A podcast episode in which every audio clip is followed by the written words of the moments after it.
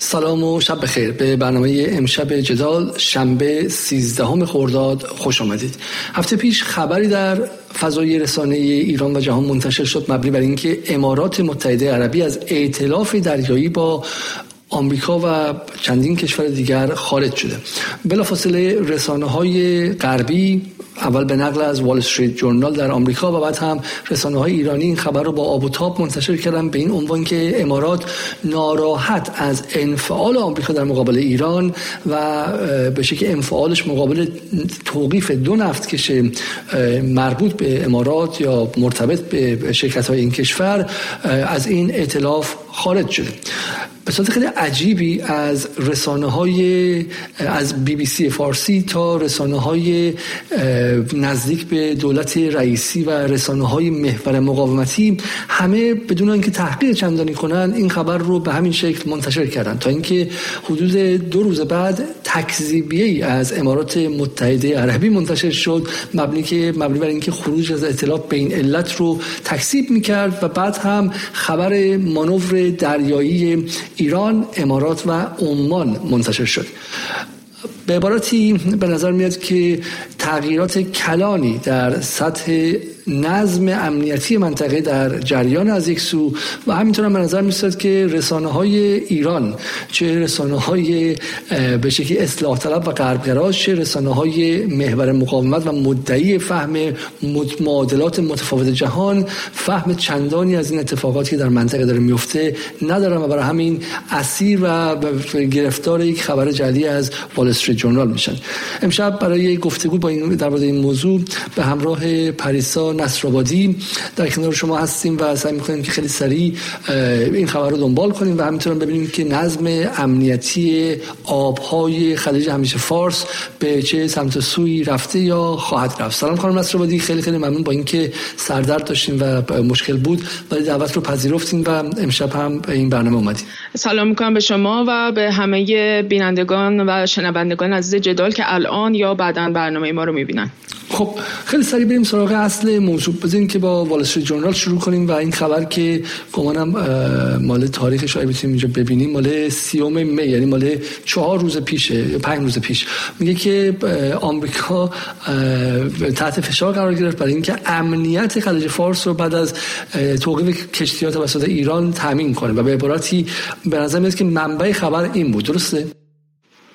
به نظر میاد که اولین رسانه ای که این خبر رو در واقع سعی کرد تفسیر بکنه و این خبر رو به شکل به نوعی با جهت بده به اطلاعاتی که حول این خبر وجود داره والستری جورنال بود که اومد و در مورد این مسئله صحبت کرد که دلیل خروج امارات متحده از این اطلاف دریایی با ایالات متحده در واقع این بوده که امارات به شدت از عمل کرد و بیلان کاری ایالات متحده در این حوزه آبهای خلیج فارس و همینطور در دریای سرخ و غیره به شدت ناراضیه و با توجه به اینکه آمریکا نتونست از خودش واکنشگری مناسب و مختزی نشون بده در قبال دفعات مکرری که ایران اقدام کرده به توقیف یک سری از نفتکش ها به خصوص در حوزه خلیج فارس و در تنگه هرمز. امارات متحده هم در مقابل برای اینکه در واقع نارضایتی خودش از این وضعیت نشون بده اومده و از این اطلاف و این پیمان دریایی با ایالات متحده خارج شده. نفس صورتبندی این خبر و در واقع قرار دادن چنین دلیلی به عنوان علت خروج امارات متحده عربی از این اعتلاف خودش فی نفسه خیلی غیر منطقی به نظر می‌رسه. و همطور که آدم می‌خونه میگه که مگه میشه مثلا امارات متحده به عنوان یه دولتی که به شکل سنتی امنیت خودش رو توی منطقه برون سپاری کرده بوده به ایالات متحده. یکی از بزرگترین پایگاه های ایالات متحده در خارج از مرزهاش یعنی پایگاه های فرامرزی نظامی ایالات متحده مثلا در امارات هست. نه یکی چند تا. و به عنوان کشوری که با توجه به وضعیت اقتصادی و موقعیت ژئواستراتژیکی که داره هم برای آمریکا خیلی مهم بوده و هم برای خود امارات که در واقع بتونه امنیت خودش رو تضمین بکنه به شکلی. و برای همین ایالات متحده رو به عنوان شریک راهبردی خودش برای تامین امنیت خودش توی منطقه در نظر گرفته بوده در طی دهه های گذشته. اما چیزی که عجیبه اینه که اون وقت امارات بخواد دقیقا به این دلیل که آمریکا خیلی خوب وظیفه‌شو انجام نمیده از این اطلاف الان می‌خواد خارج بشه. خود این قضیه به اندازه کافی به نظر من غیر منطقیه. ولی خیلی چیزی که جالبه اینه که مجموعه رسانه‌های جریان اصلی غربی بعد از اینکه واسشی جورنال اومد به این شکل دلیل خروج امارات رو صورت بندی کرد همین خط رو رفتن و ولی کن چیزی که خیلی دردناک و در این حال کمی مزهک بود این بود که بخش بخش زیادی از رسانه های ایرانی نه رسانه های اپوزیسیون که رسانه های داخلی هم همین خط رو رفتن. یعنی این خودش یکی از عجیب ترین در واقع اتفاقات رسانه‌ای بودش که من دست کم توی این ماهای گذشته دیدم به چشم خودم و خیلی از این موضوع تعجب کرده بودم که چرا چنین علت مزهکی رو اینها باور می‌کنن. و از همه بدتر این که به عنوان رسانه هایی که کار حرفه‌ای دارن انجام میدن آیا اینها بیانیه‌ای که وزارت امور خارجه امارات متحده منتشر کرد بعد از اینکه از سمت ایالات متحده خروج امارات به این شکل عنوان شد رو ندیدن؟ چطور ممکنه این بیانیه رو ندیده باشن که در اون امارات به سراحت عنوان می‌کنه که ما بیشتر از دو ماه قبل از این اطلاف خارج شده بودیم و در واقع داره به طور ضمنی اشاره کردن به این موضوع که این هیچ ربطی به قضیه نفتکش ها که مثلا مال چهار هفته پیش پنج هفته پیشه نداره. ما خیلی پیشتر از این که این اتفاق برای مثلا نفتکش ها بخواد بیفته ما در واقع از این اطلاف خارج شده بودیم. بنابراین این اصلا دلیل و حجت خوب خوبی برای اینکه بخوان این رو در واقع نسبت بدن به امارات نیست. و از طرف دیگه هم در مورد این مسئله گفته بود که به طور زمینی گفته بود که براشون خیلی اهمیت داره که در واقع در حوزه این آبهای در واقع بین المللی و تنگه هرمز و خلیج فارس و اینها به حال اقدامات استراتژیکی برای تامین امنیت خودشون و کشورهای منطقه و اینها انجام بدن و براشون خیلی این مسئله مهمه و اساسا اشاره تو این بیانیه نکردن که برای تامین امنیت این آبها همچنان چشم انتظار این هستن که از آمریکا بخوان کمک بگیرن. بسیار خوب یه نکته خیلی جالبش اینه که من حالا می‌خوام یه سری از این بشین رسانه های داخل ایران رو به شما نشون بدم. این عصر ایرانه که بخیر رسانه نزدیک به گروه های رفسنجانی گراست در ایران و میگه که خروج امارات از امارات از ائتلاف آمریکا ناامیدی از واکنش آمریکا در برابر ایران. حالا قبلی خیلی جالبتر بود. میگفتش که خشم واکنش خشمناک. یعنی اکو ایران میگفتش که من اکو ایران نشون بدم اینجا اکو ایران میگه که واکنش خشمناک امارات به عدم واکنش آمریکا به توقیف نفکشا. خشم امارات رو شما از کنید تداوم تداوم ناامیدی خلیج فارس از واشنگتن. اولا که اگر چنین چیزی هم بود این خلیج فارس نیستش که ناامید از واشنگتن بود بلکه دولت امارات مثلا بودش.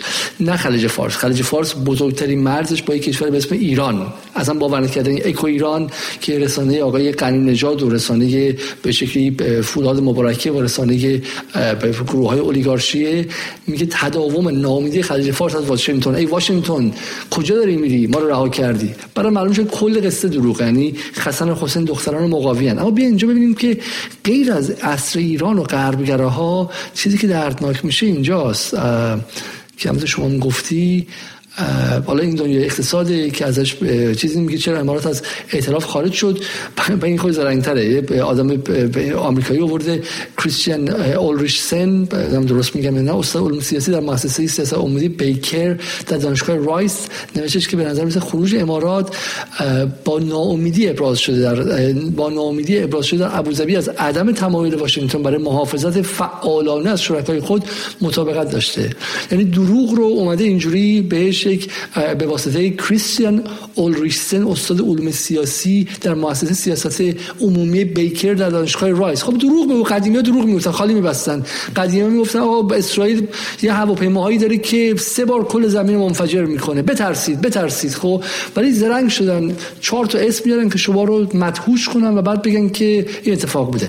اما دردناک اینه که باشگاه خبرنگاران جوان یعنی باشگاه بچه خبرنگاران حزب اللهی میگه امارات از ناتوانی آمریکا در برابر نیرو در ایران عصبانی است به نقل وال استریت. خیلی خوشحال شدن چون بالاخره ایران قویه دیگه. امارات عصبانی کرده. ولی خبر جعلی است. خبر جعلی است و ترسناکه که بدنه رسانه ایران از منتها الیه غربگرای به شکلی ذهنهای کپک زده آمریکا زده تا اون کسانی که باید به شکلی جوان مؤمن انقلابی باشن فهمشون از رسانه همینه. دردناکه. جماران هم که میگه حالا بهش حرجی نیستش خبرگزاری صدا سیما.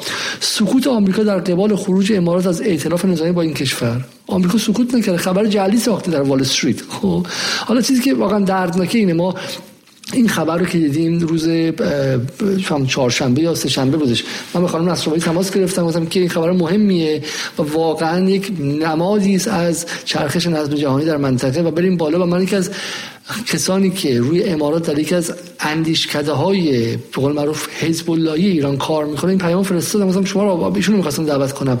ایشون گفت نه این به معنی این نیستش که امارات داره به ایران نزدیک میشه و داره میاد خوش نزدیک به ایران تعریف می‌کنه. به معنی اینکه امارات گفته آمریکا بیا بیشتر بیا بیشتر. و این ترسناک است. آقایان این ترسناک است. و جوابش اینجا خانم نصرآبادی؟ برای اینکه آمریکا میگم نفوذ در در ذهن ما اینه. نفهمیدن که آمریکا افول کرده. میگن افول کرده 24 ساعت ها تو نامه هاشون هم می‌نویسن تو مقاله هاشون هم می‌نویسن. چون مثل اینکه مثلا یه کار تشریفاتی انجام بدن ترفی بگیرن برن بالا. ولی اگر افول واقعی رو فهمیده بودن چشم عینک چشمشون عوض شده بود و میفهمیدن که این منطقه چه اتفاقی داره میفته و چرا امارات میاد میگه آقا ایران من می‌خوام با تو کار کنم نمی‌خوام برم با آمریکا کار کنم. آمریکا مال دوره قبله. من می‌خوام برای آینده خودم رو آماده کنم. و ما امشب می‌خوام توضیح بدیم که این نظم این منطقه چیه. لطفا گوش کنید. حداقل عینک چشمتون رو عوض کنید. این خبر نیست. ما از این کانال یوتیوبی نیستیم به شما خبر بدیم پنده خوشحالتون کنیم. ما عینک سازیم. عینک چشمتون رو در بیارید. این عینک جدید بزنید که دچار این خطاهای فاحش تحلیلی نشید. خانم نصر ببین دقیقا نکته همینه. به نظرم که ما با یه مشکل خیلی جدی که تو فضای تحلیل مناسبات و روابط دولت های منطقه و همینطور تو سطح وسیعتر در سطح نظام بین الملل مواجه هستیم این هستش که تحلیلگران ما متاسفانه نگاه تاریخی و چند لایه به تحولاتی که داره رخ میده ندارن به هیچ وجه. یعنی خیلی از این تحلیلگران که روی برج آج هم میشینن دائما دارن از این مینالند که مردم حافظه تاریخی ندارن ولی مسئله اینه که اتفاقا این تحلیلگران بیش از مردم عادی که اساسا حرجی بهشون نیست که بخوان تمام این وقایع رو به شکل تاریخی و در هم تنیده ببینن و اینها رو در کنار هم بچینن و معنای متفاوت و بین خطوط تحولاتی که داره اتفاق میفته رو بفهمن اینها هستن که اصلا متوجه این مسائل نیستن. که حالا سعی می‌کنیم تو این برنامه در واقع به یک timeline یا یک در واقع یک سیر زمانی که طی شده در همین سه چهار سال گذشته توی منطقه ما و رفتارهایی که از سمت دولت مثل امارات بروز داده شده و اینها بپردازیم تا ببینیم که واقعا تحلیلگران ما دارن بر چه اساسی تحلیل می‌کنن تحولات منطقه رو. چرا قادر نیستن که یک درک انزمامی از تغییراتی که داره توی منطقه در رفتار دولت ها در مناسبات بین دولت ها اتفاق میفته و چشماندازهای متفاوتی که این دولت ها برای خودشون متصور شدن و همینطور اون پارادایم های در واقع سیاسی و به شکلی استراتژیکی که مبنای رفتار اینها بوده تغییر کرده اینها رو چرا قادر نیستن درست ببینن و اینها رو سر جای خودش قرار بدن؟ به نظر می‌رسه که این دقیقا یکی از مهمترین دلایلش اینه که تحلیلگران ما علا رقم این که در این زمین ایستادن اما متاسفانه همچنان دارن در چارچوب از پیش تعیین شده و کاملا به شکلی تجهیز شده از خلال در واقع گفتارها و دکترین ها و دستگاه های فکری که داره در کاملا یک جهان دیگه. یعنی همون جهانی که داره در مقابل این تغییرات مقاومت می‌کنه دارن در اون چارچوب فکر می‌کنن. و این موزل ماست. اصلا مهم نیستش که مال کدوم رسانه یا وابسته به دولت باشن یا نباشن یا مثلا نزدیک به کدوم خط سیاسی در ایران باشن یا نباشن. این چارچوب فکری که اینها دارن توش نفس می‌کشن تنفس فکری مقصودم هست و دارن نگاه می‌کنن به تحولات معیوبه مسئله داره. و بنابراین اینها متوجه نمیشن که وقتی که ما از تغییر در این نظم منطقه‌ای به تبع نظم جهانی صحبت می‌کنیم مقصودمون اینه که نگاه کنید ببینید که کشورهای این منطقه در حال پایان دادن به درگیری های خودشون هستند یعنی که نمی‌خوان به دشمنی ها تخاصم ها و تنش هایی که پیشتر در بین اینها وجود داشته به دلایل مختلف و از سمت دولت ها و در واقع قدرت های منطقه‌ای و جهانی هم تقویت می شده نمی‌خوان به اینها ادامه بدن. تمرکز جمعی و ملی این کشورها به نظر میاد که عمدتا روی همون مقوله اقتصادشون و توسعه این دولت هاست و درک متفاوتی هم از توسعه پیدا کردن. یعنی متوجه این مسئله شدن که توسعه ملی اینها به هر حال گره می‌خوره. به یک توسعه در یه سطح منطقه‌ای و بلکه فراتر از منطقه‌ای. بنابراین اولویت هایی که الان توی دستور کار این دولت ها قرار داره دیگه به هیچ وجه مستلزم اون هزینه های نظامی نجومی نیستش که از سمت قدرت های دوران قبلی که در واقع عصر تک قطبی بود نظم تک قطبی جهان بود و از طریق قدرت های مثل ایالات متحده و شرکای اون تحمیل می‌شد به بسیاری از این کشورها برای اینکه بخوان امنیت خودشون رو تامین بکنن. دیگه نمی... می‌دونن که در واقع زیر بار این نمی‌خوان برن و در واقع تا حد زیادی می‌خوان از این هزینه های غیر ضروری و نجومی بکاهن. بنابراین دیگه اینکه پایگاه های آمریکایی پایگاه های غربی بخواد بیاد به عنوان مشخصه امنیت خلیج فارس تعریف بشه به هیچ وجه دیگه به نظر میاد که مطلوبشون نیست یا دست کم درصدت هستن که این رو در واقع تا حدی بتونن در واقع به حداقل ممکن برسونن. بنابراین دارن سعی می‌کنن که دوستی ها و به شکلی شراکت های راهبردی جدیدی رو به وجود بیارن و دارن سعی می‌کنن که در واقع با میانجی هایی که به نظر می‌رسه براشون هم واقعی تر و هم قابل اعتمادتر هستن. مثل چین. و, تا حدی هم روسیه در واقع می‌خوان این شکاف هایی که بین این دولت ها وجود داشته و سوء تفاهم ها و اون چیزی که در واقع باعث شده مفاهمه بین این دولت ها به تعویق بیفته و مسئله دار بشه در سالهای گذشته این رو می‌خوان تا حد زیادی رفع بکنن. و بنابراین این نیازمند این هستش که اون در واقع اشکال قدیمی و اشکال متعلق به دوره قبل از تامین امنیت خلیج فارس رو این رو باید منسوخ بکنن. و این به نظر می‌رسه که داره اتفاق میافته بنابراین اگر که ما در مورد این مسئله صحبت بکنیم که ما با یک پارادایم شیفت در دکترین امنیتی دولت های منطقه نسبت به تامین امنیت خلیج فارس مواجه هستیم ادعای گذافی نیست. و من سعی می‌کنم که توی این برنامه از خلال گفتگو با شما در مورد این مسئله صحبت بکنیم که اگر بیایم وقایعی که توی چند سال گذشته خیلی هم نمی‌خوایم عقب بریم تا 2018 19 در همین چند سال گذشته در منطقه ما رخ داده. اگر یه نگاهی به اینها بندازیم و اینها رو در امتداد همدیگه معناش رو پیدا بکنیم و اون نخی که اینها رو به همدیگه متصل می‌کنه رو بتونیم در واقع ببینیم و پیدا بکنیم اون وقت متوجه میشیم که این پارادایم شیفت اساسا اتفاق عجیبی نیست که افتاده و این یک واقعیت منطقه ماست. خب حالا پس ما در این برنامه می‌خوام نشون بدیم که نشانه های خیلی مشخصی بوده که یک پارادایم یا چارچوب کلی نظم منطقه‌ای داشته عوض می و کافی بوده که ما به این نشانه ها درست نگاه می‌کردیم. کافی بوده که اینقدر عینک چشممون آمریکایی نبوده و ما می‌تونستیم اینها رو ببینیم و دچار خطای تحلیل نشیم. بریم ببینیم که سفرمون از خود شروع میشه. و از کجا می‌تونیم ببینیم که چگونه منطقه داشته به تدریج عوض می‌شده؟ چرا اگر اینو میفهمیدیم بعد یه شوکه نمی‌شدیم که سفر شی جین پینگ به سعودی فکر کنیم که علیه ماست ما رو دارن دور می‌زنن یا داره دشمنی با ایران می‌کنه و غیره. اگر این رو میفهمیدیم که آقا منطقه داره معنای کلی عوض میشه بعد به شکلی نمی‌تونستن مرتب با هر خبری ما رو اینقدر تکون بدم از خودی شروع کنیم کارم نصر داستان رو من به نظر مثلا می‌تونیم از سال 2018 شروع بکنیم. از نقطه ای که اولین اخباری در مورد این مسئله منتشر شد که ظاهرا چین داره در امارات متحده عربی یک پایگاه نظامی دریایی درست می‌کنه.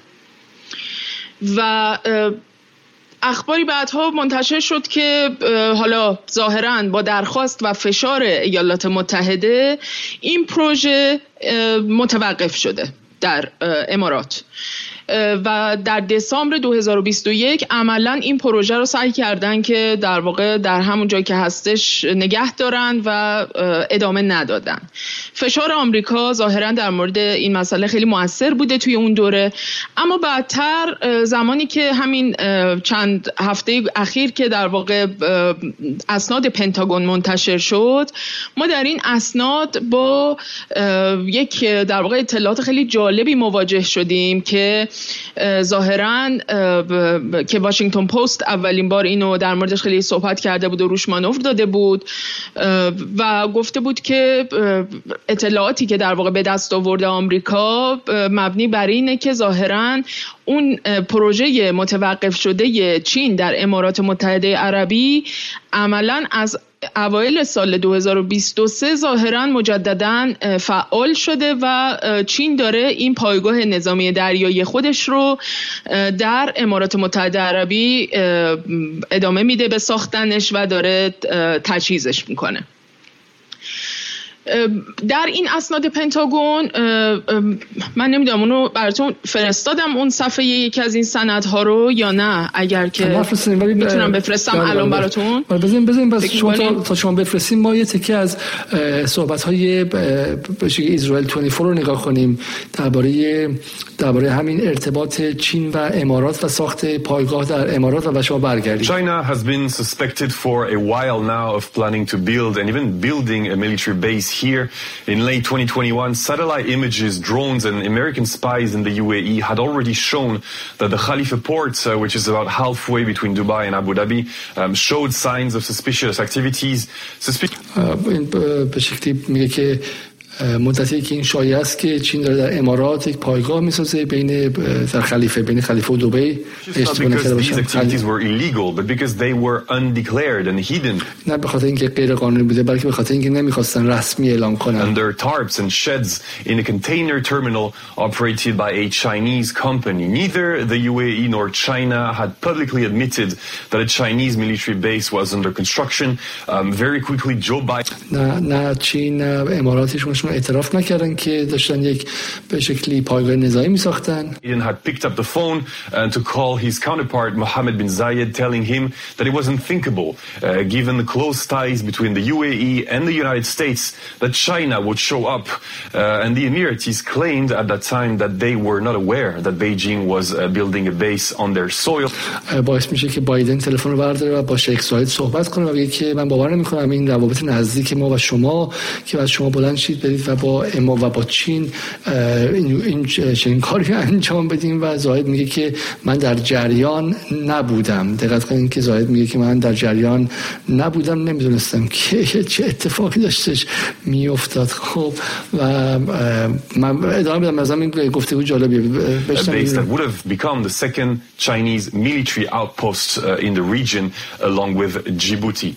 و دقت کنید که برخلاف آمریکا که حدود 750 تا پایگاه رسمی داره این دومین پایگاه به شکلی چین می باشه که داده رسمی هم الان فقط تنها پایگاه رسمی چین در جیبوتیه. Um, the Americans put pressure on the Chinese to stop the construction of this new base, but today the work has resumed, obviously, with the approval of the UAE um, for Beijing. آمریکا به چین فشار آورد که این رو قطع کنه اما بالاخره امروز این فیلم مال اون زمانی که این قضیه رسمی شد امروز این رسما آغاز شد و این دفعه با به شکلی رضایت و اجازه شیخ زاید هم اتفاق افتاد. Interests may be legitimate. It is all about establishing by 2030 a network of rather defensive military military bases to secure the Gulf and its resources. Um, we know that on the opposite shore, Iran is pursuing its uranium enrichment program in Iraq, uh, where Daesh militants still swarm with connections to terrorist groups in Afghanistan, a country that shares a direct border.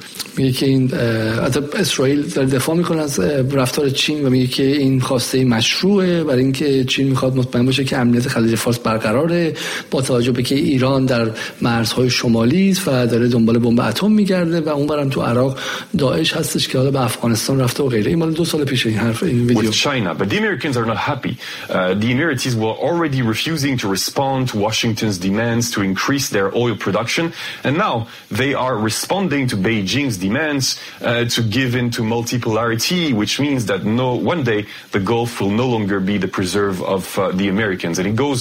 این جمله خیلی جمله جالبیه میگه که میگه که اما آمریکایی‌ها خوشحال نیستن.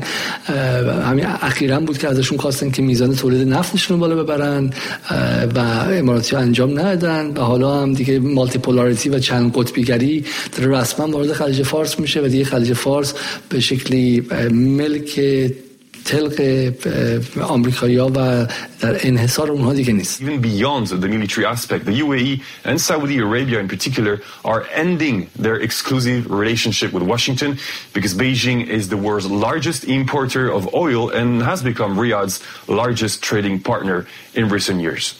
و فراتر از بحث نظامی سعودی و امارات رابطه اقتصادی انحصاری خودشون با آمریکا از بین می‌برن. برای اینکه چین بزرگترین وارد کننده نفت از این کشور هاست و براشون خیلی خیلی مهمه. خب رسیدیم اینجا. حالا من می‌تونم اون چیزی که شما فرستادین رو هم نشون بدم تا اینکه کمک کنه این سندی که درباره سندی که از من سندی که از از بسیار خوب. خب بفرمایید خانم نصر بدید بله ما توی برنامه به شکل مستقل در مورد این اسناد پنتاگون که به شکلی فاش شده بود و بیرون اومده بود از پنتاگون صحبت کرده بودیم. اما این یکی از اون سند هاست که در واقع داره نشون میده که مقامات ایالات متحده به شدت نگران نفوذ چین در یک سری از حوزه های استراتژیکی هستند که به هر حال ایالات متحده در اونها پایگاه نظامی داره و سعی کرده بوده که از طریق اون نظامیگری سیستماتیکی که در نظم بین المللی داشته بتونه کنترل این مناطق رو و منافع خودش رو توی این مناطق تأمین و تضمین بکنه. این سند در واقع نشون میده که یک چین ظاهرا چین یک طرحی داره موسوم به پروژه 141 که بنا داره که دست کم پنج پایگاه نظامی فرامرزی و حدود ده تا پایگاه مثلا لوجستیکی که در واقع حالت مثلا برای ساپورت و پشتیبانی نیروهای نظامیش هستن و اینها. در چندین منطقه از جمله در بخشایی از آفریقا و همینطور در آسیا و همینطور در غرب آسیا در منطقه خلیج فارس و اینها این پایگاه ها رو در واقع بسازه و این اسناد به اصطلاح فوق محرمانه نشون میدن که برای چین ایجاد این پایگاه ها بخشی از اون پروژه کمربند و راهه و در واقع با توجه به اینکه یک به شکلی تنش خیلی جدی و استراتژیکی بین منافع ایالات متحده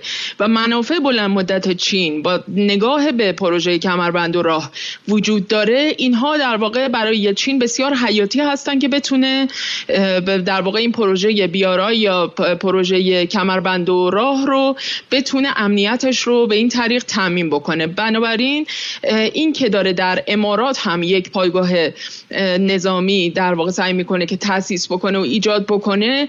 دقیقا برای مقابله با نفوذ ایالات متحده و جلوگیری از هر شکلی از ناامنیه که ایالات متحده احتمال خیلی زیاد در واقع منطقا در تقابل با این پروژه چین می‌خواد ایجاد بکنه.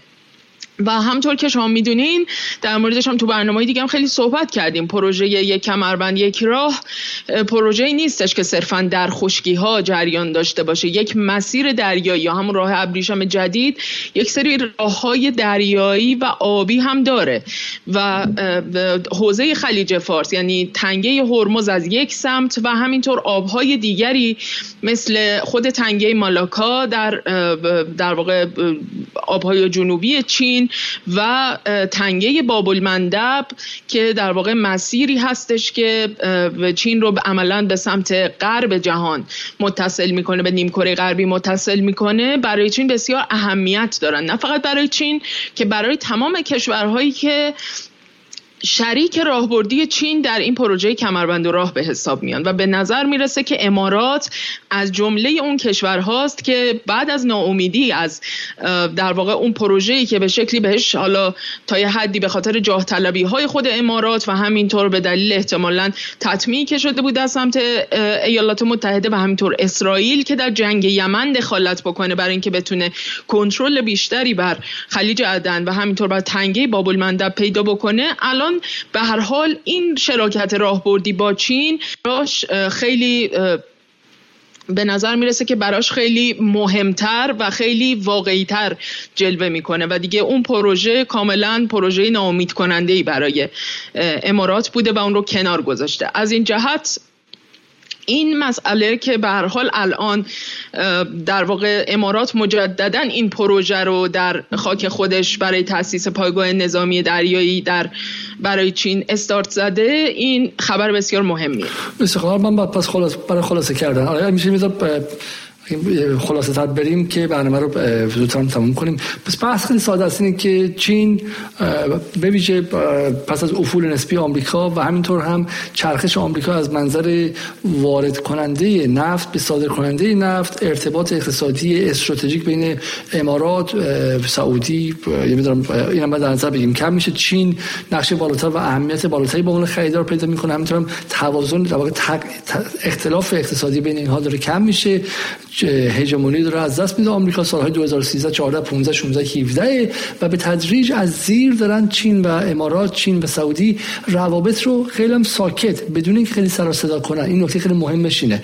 بدون اینکه خیلی سر صدا و هیاهوی رسانه‌ای کنن دارن روابط رو زیر جلکی می‌سازن دارن پایگاه نظامی امارات خیلی کشور بزرگی نیستش بالا سرش هم تمام ماهواره آمریکاست. پایگاه نظامی می‌سازن ساکت.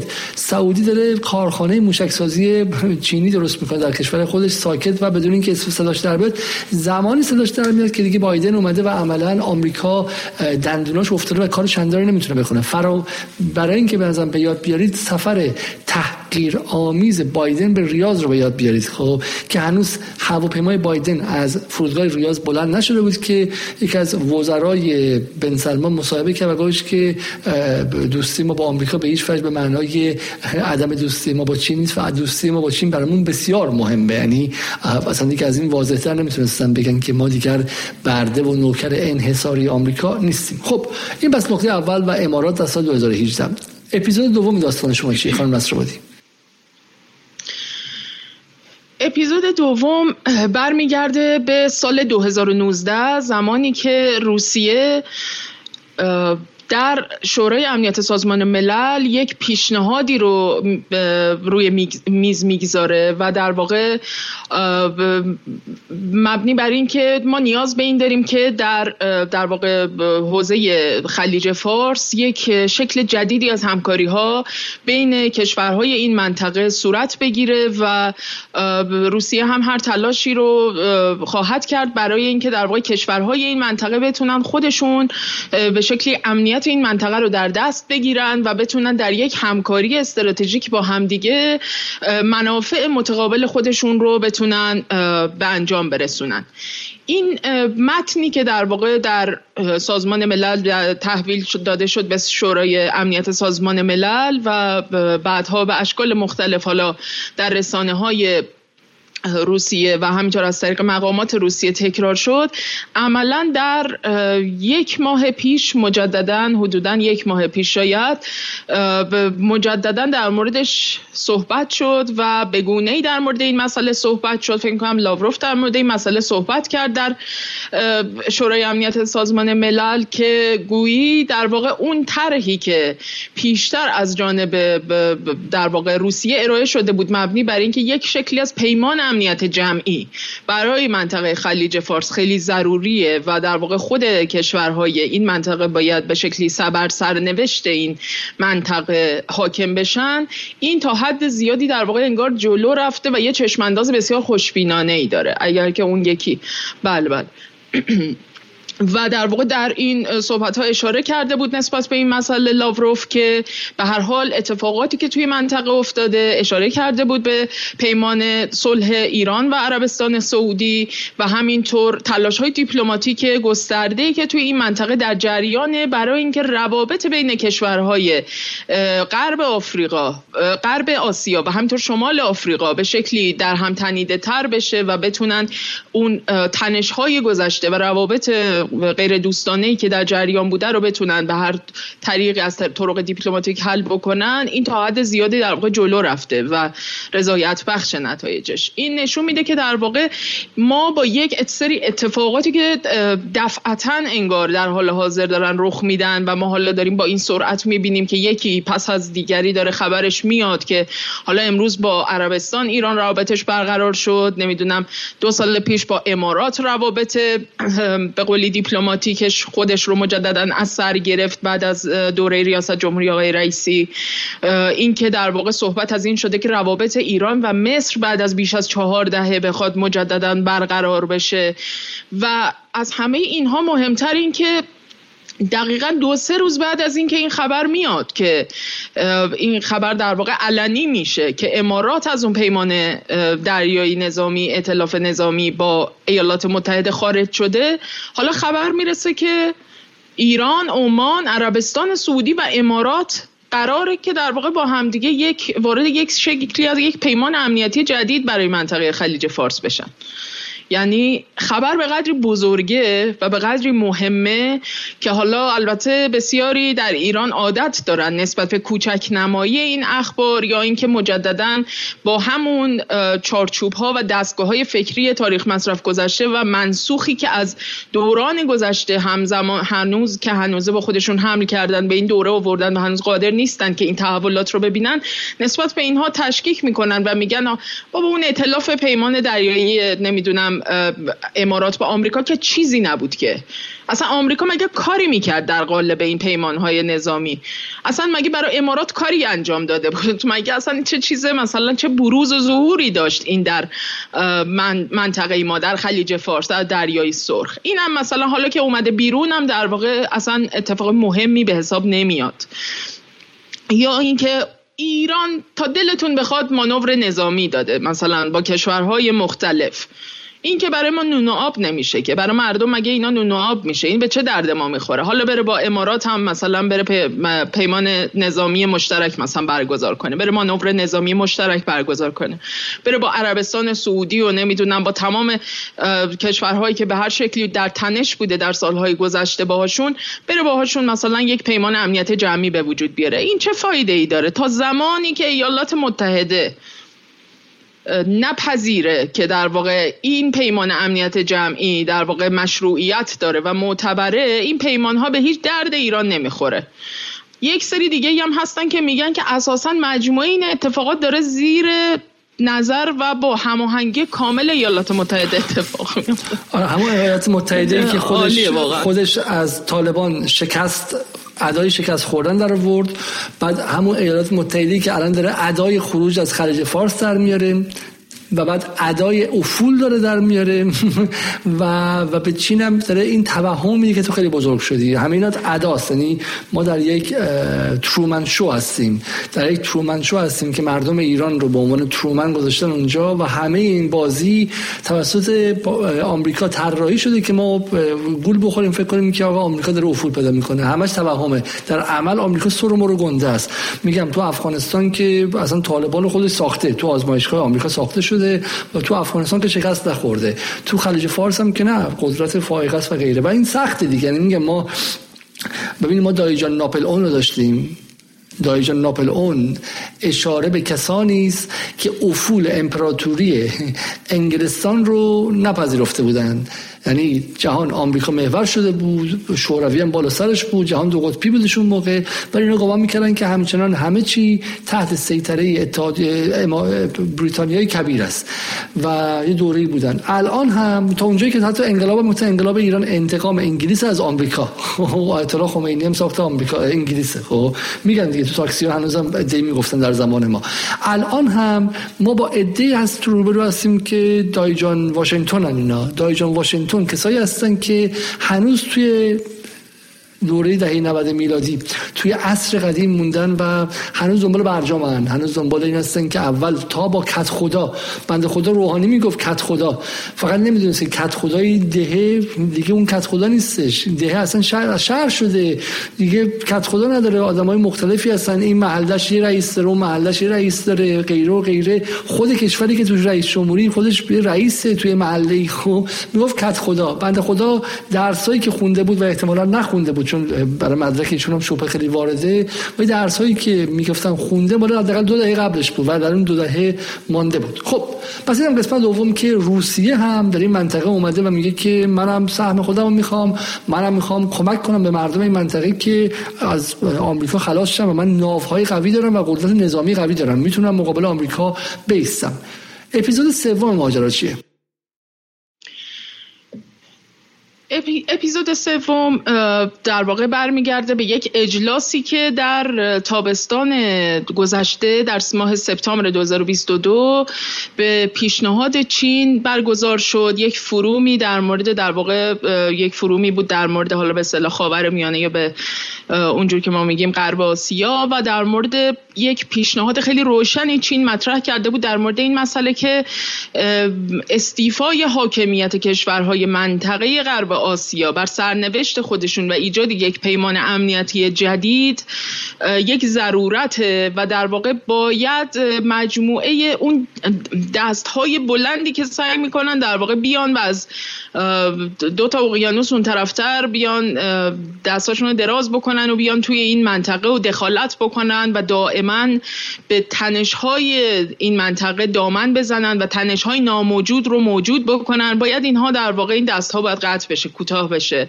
و خود کشورهای این منطقه باید بر سرنوشت خودشون حاکمیت پیدا بکنن و بتونن با همدیگه به یک به شکلی اتفاق نظر و به یک همپیمانی برسن. برای اینکه بتونن این امنیتی که زامن برآورده کردن منافع جمعی این هاست توی این منطقه. یعنی ببینید چین یه فهم مشخصی از منافع ملی داره که معتقده که در واقع منافع ملی این کشورها برآورده شدنش و اینکه در واقع این کشورها بتونن به معنای دقیق و واقعی کلمه.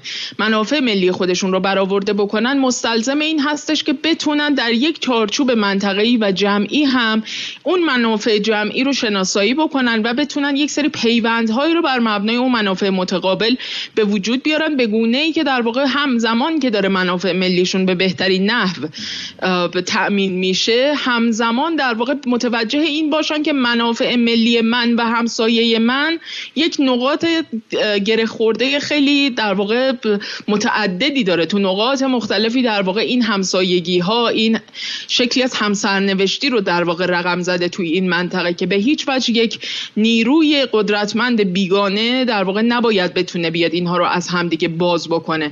حتی خود چین هم در واقع مادامی می‌تونه در واقع دخالت یا در واقع اشکال مختلفی که داره سعی می‌کنه میانجیگری کنه بین این دولت ها معتبره که در واقع زیر سوال نبره. این زنجیره هم منفعتی که توی این منطقه وجود داره و اگر زمانی مثلا چین هم بخواد عمل کردش به ای باشه که در تقابل با این منفعت جمعی منطقه ای باشه قطعا باید در موردش بر حال جهتگیری خاصی رو داشته باشن دولت های منطقه.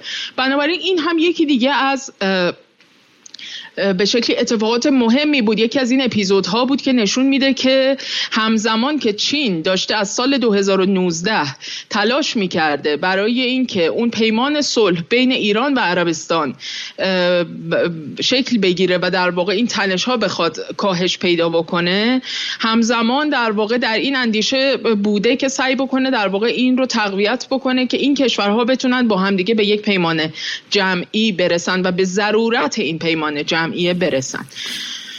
بسیار خب حالا اگر میشه حالا توقفی هم بدین شما نفسی تازه کنید. و من یه نکته اینجا بگم و برگردیم. اولا که تقاضا می‌کنم که برنامه رو لایک کنید.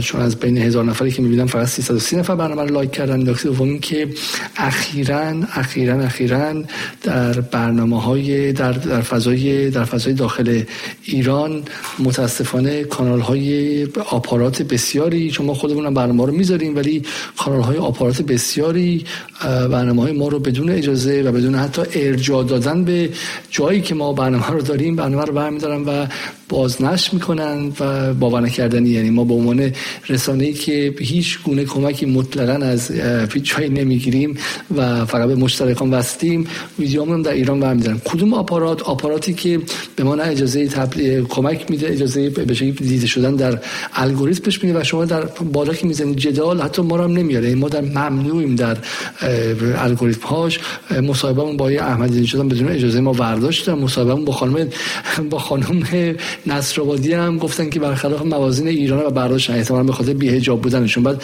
فیلم هایی در آپارات موجوده که کودک آزاری شناخته شده.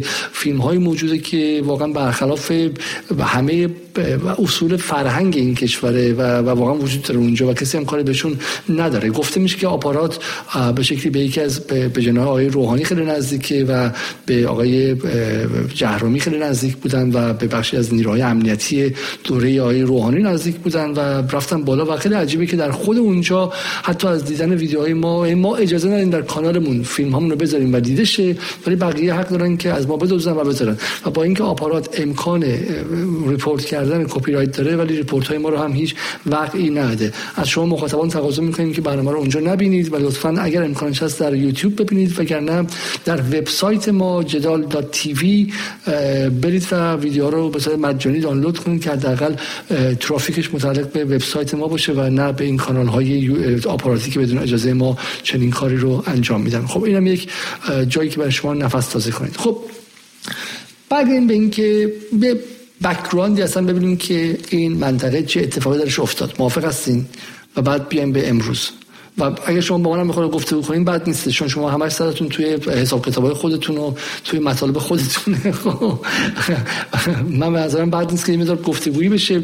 من می‌خوام شما رو ببرم خانم نصرآبادی به جایی که چون من سنم از شما بیشتره. می‌خوام شما رو ببرم به یک جایی که شاید براتون خاطرات شما خاطرات خاطرات بچگی منه. و اون کجاست؟ و اون عملیات دزرت استورم یا عملیات. طوفان صحراست که در سال 69 و 70 یک دفعه چشم های ما بهش باز شد و ما دیدیم که این حیولاهای جنگی یک دفعه سر برآوردن و وارد خلیج فارس شدن و در آبهای عمان و خلیج فارس یک برتری باور نکردنی پیدا کردن ناوهای هواپیمابری که غیر قابل قیاس بودن با همتایان شوره به شکل ساخت شوروی خودشون اون موقع که چینی در کار نبود و با مادون قرمز با تصاویری که در شب پخش می‌شد اومدم و به نظر من حالا من بارها گفتم من معتقدم که یک کارکرد خیلی عجیبی هم داشت در سطح ناخودآگاه جمعی جهان و اینجا بود که ابر قدرت بودن آمریکا به شکلی یک امر غیر قابل شک و غیر قابل شبهه شد و در ذهن همه موند. از جمله در ذهن بخش عمده از رهبران جمهوری اسلامی از جمله آقای ولایتی دیپلمات های ایران که در اون موقع شکل گرفتن سفرای ایران در کشور مختلف هستن همشون با دیدن تصاویر حق هم داشتن. یک نیروی دیدن که خب واقعا غیر قابل رقابت بود.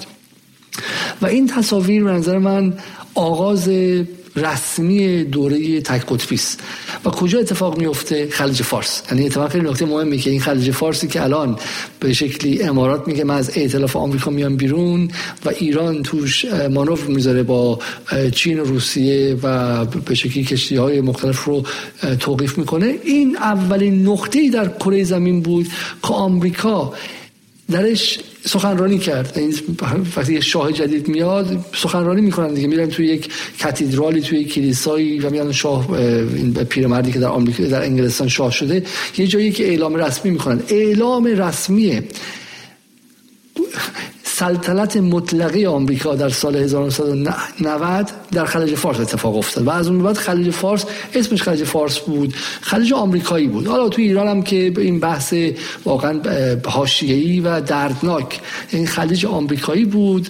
و اونم میگن خلیج عربی. اینا میگن که نه خلیج همیشه فارسه. خب بعد کیا میگن خلیج همیشه فارسه؟ کسایی که توی نیویورک و واشنگتن بودن از ابی و داریوش و غیره در آمریکایی کردن خلیج نقش داشتن و بخشی از بدنش بودن. نگران بودن که حالا تو کشور عربی هم گفتن خلیج عربی. در حالی که اصل قضیه میگه خلیج آمریکایی بود. درسته؟ این عقبه ماجراست خانم نصرآبادی و شما از اونجا شروع کنید و ما بگید که تو این سالها آمریکا چه قدرتی در این آبها داشت که حالا رفتنش مهم شده.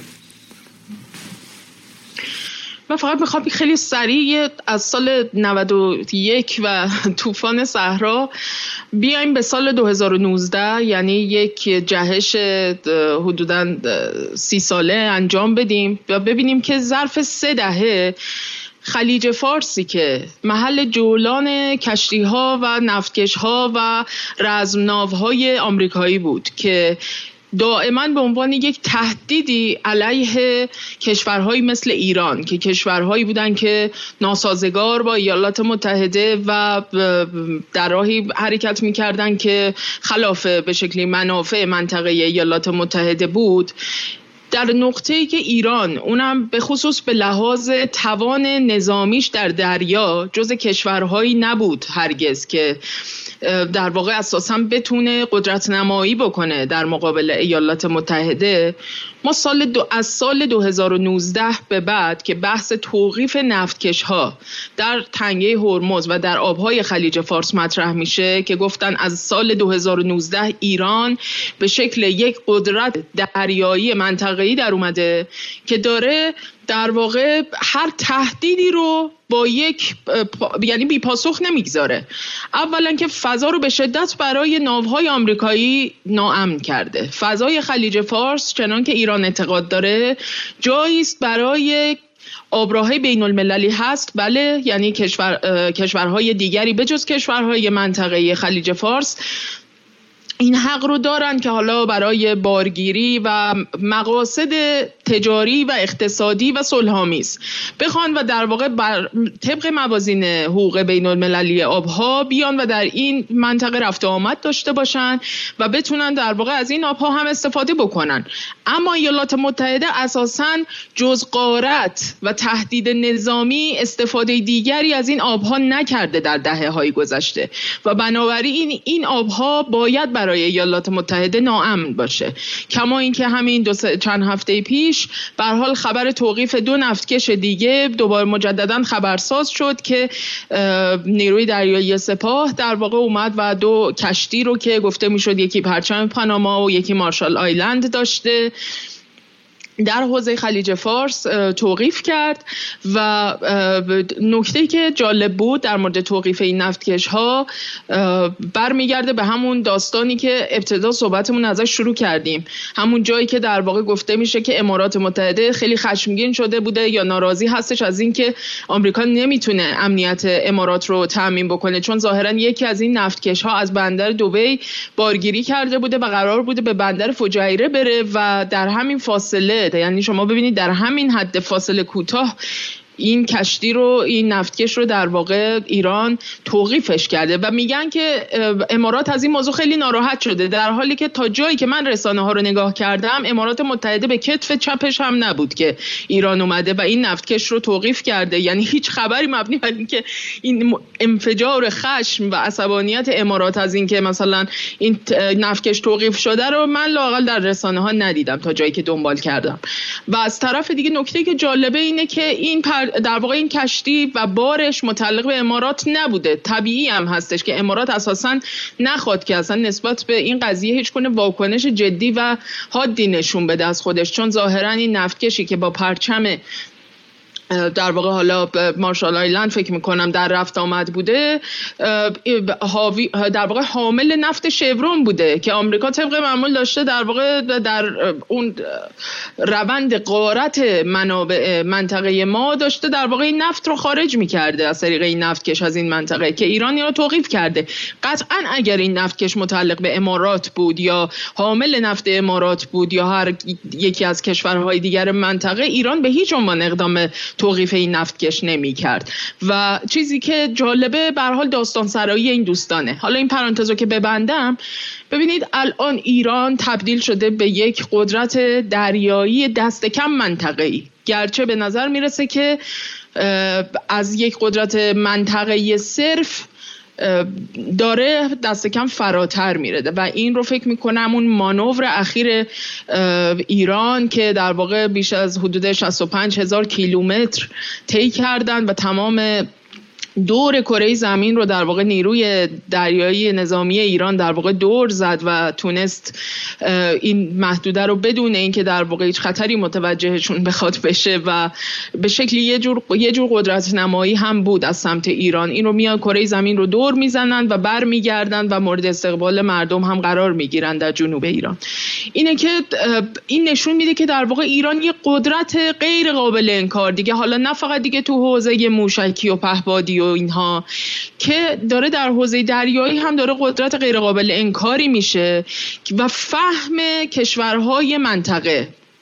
کشورهایی که در همسایگی ما هستند و بخشی از اینها به هر حال تحت تاثیر شرایط بین المللی یعنی اون اختزاعاتی که اون نظم بین المللی گذشته داشته بهشون تحمیل می‌کرده در روابط پرتنش یا رقابت های پرچالش با ایران قرار گرفته بودن.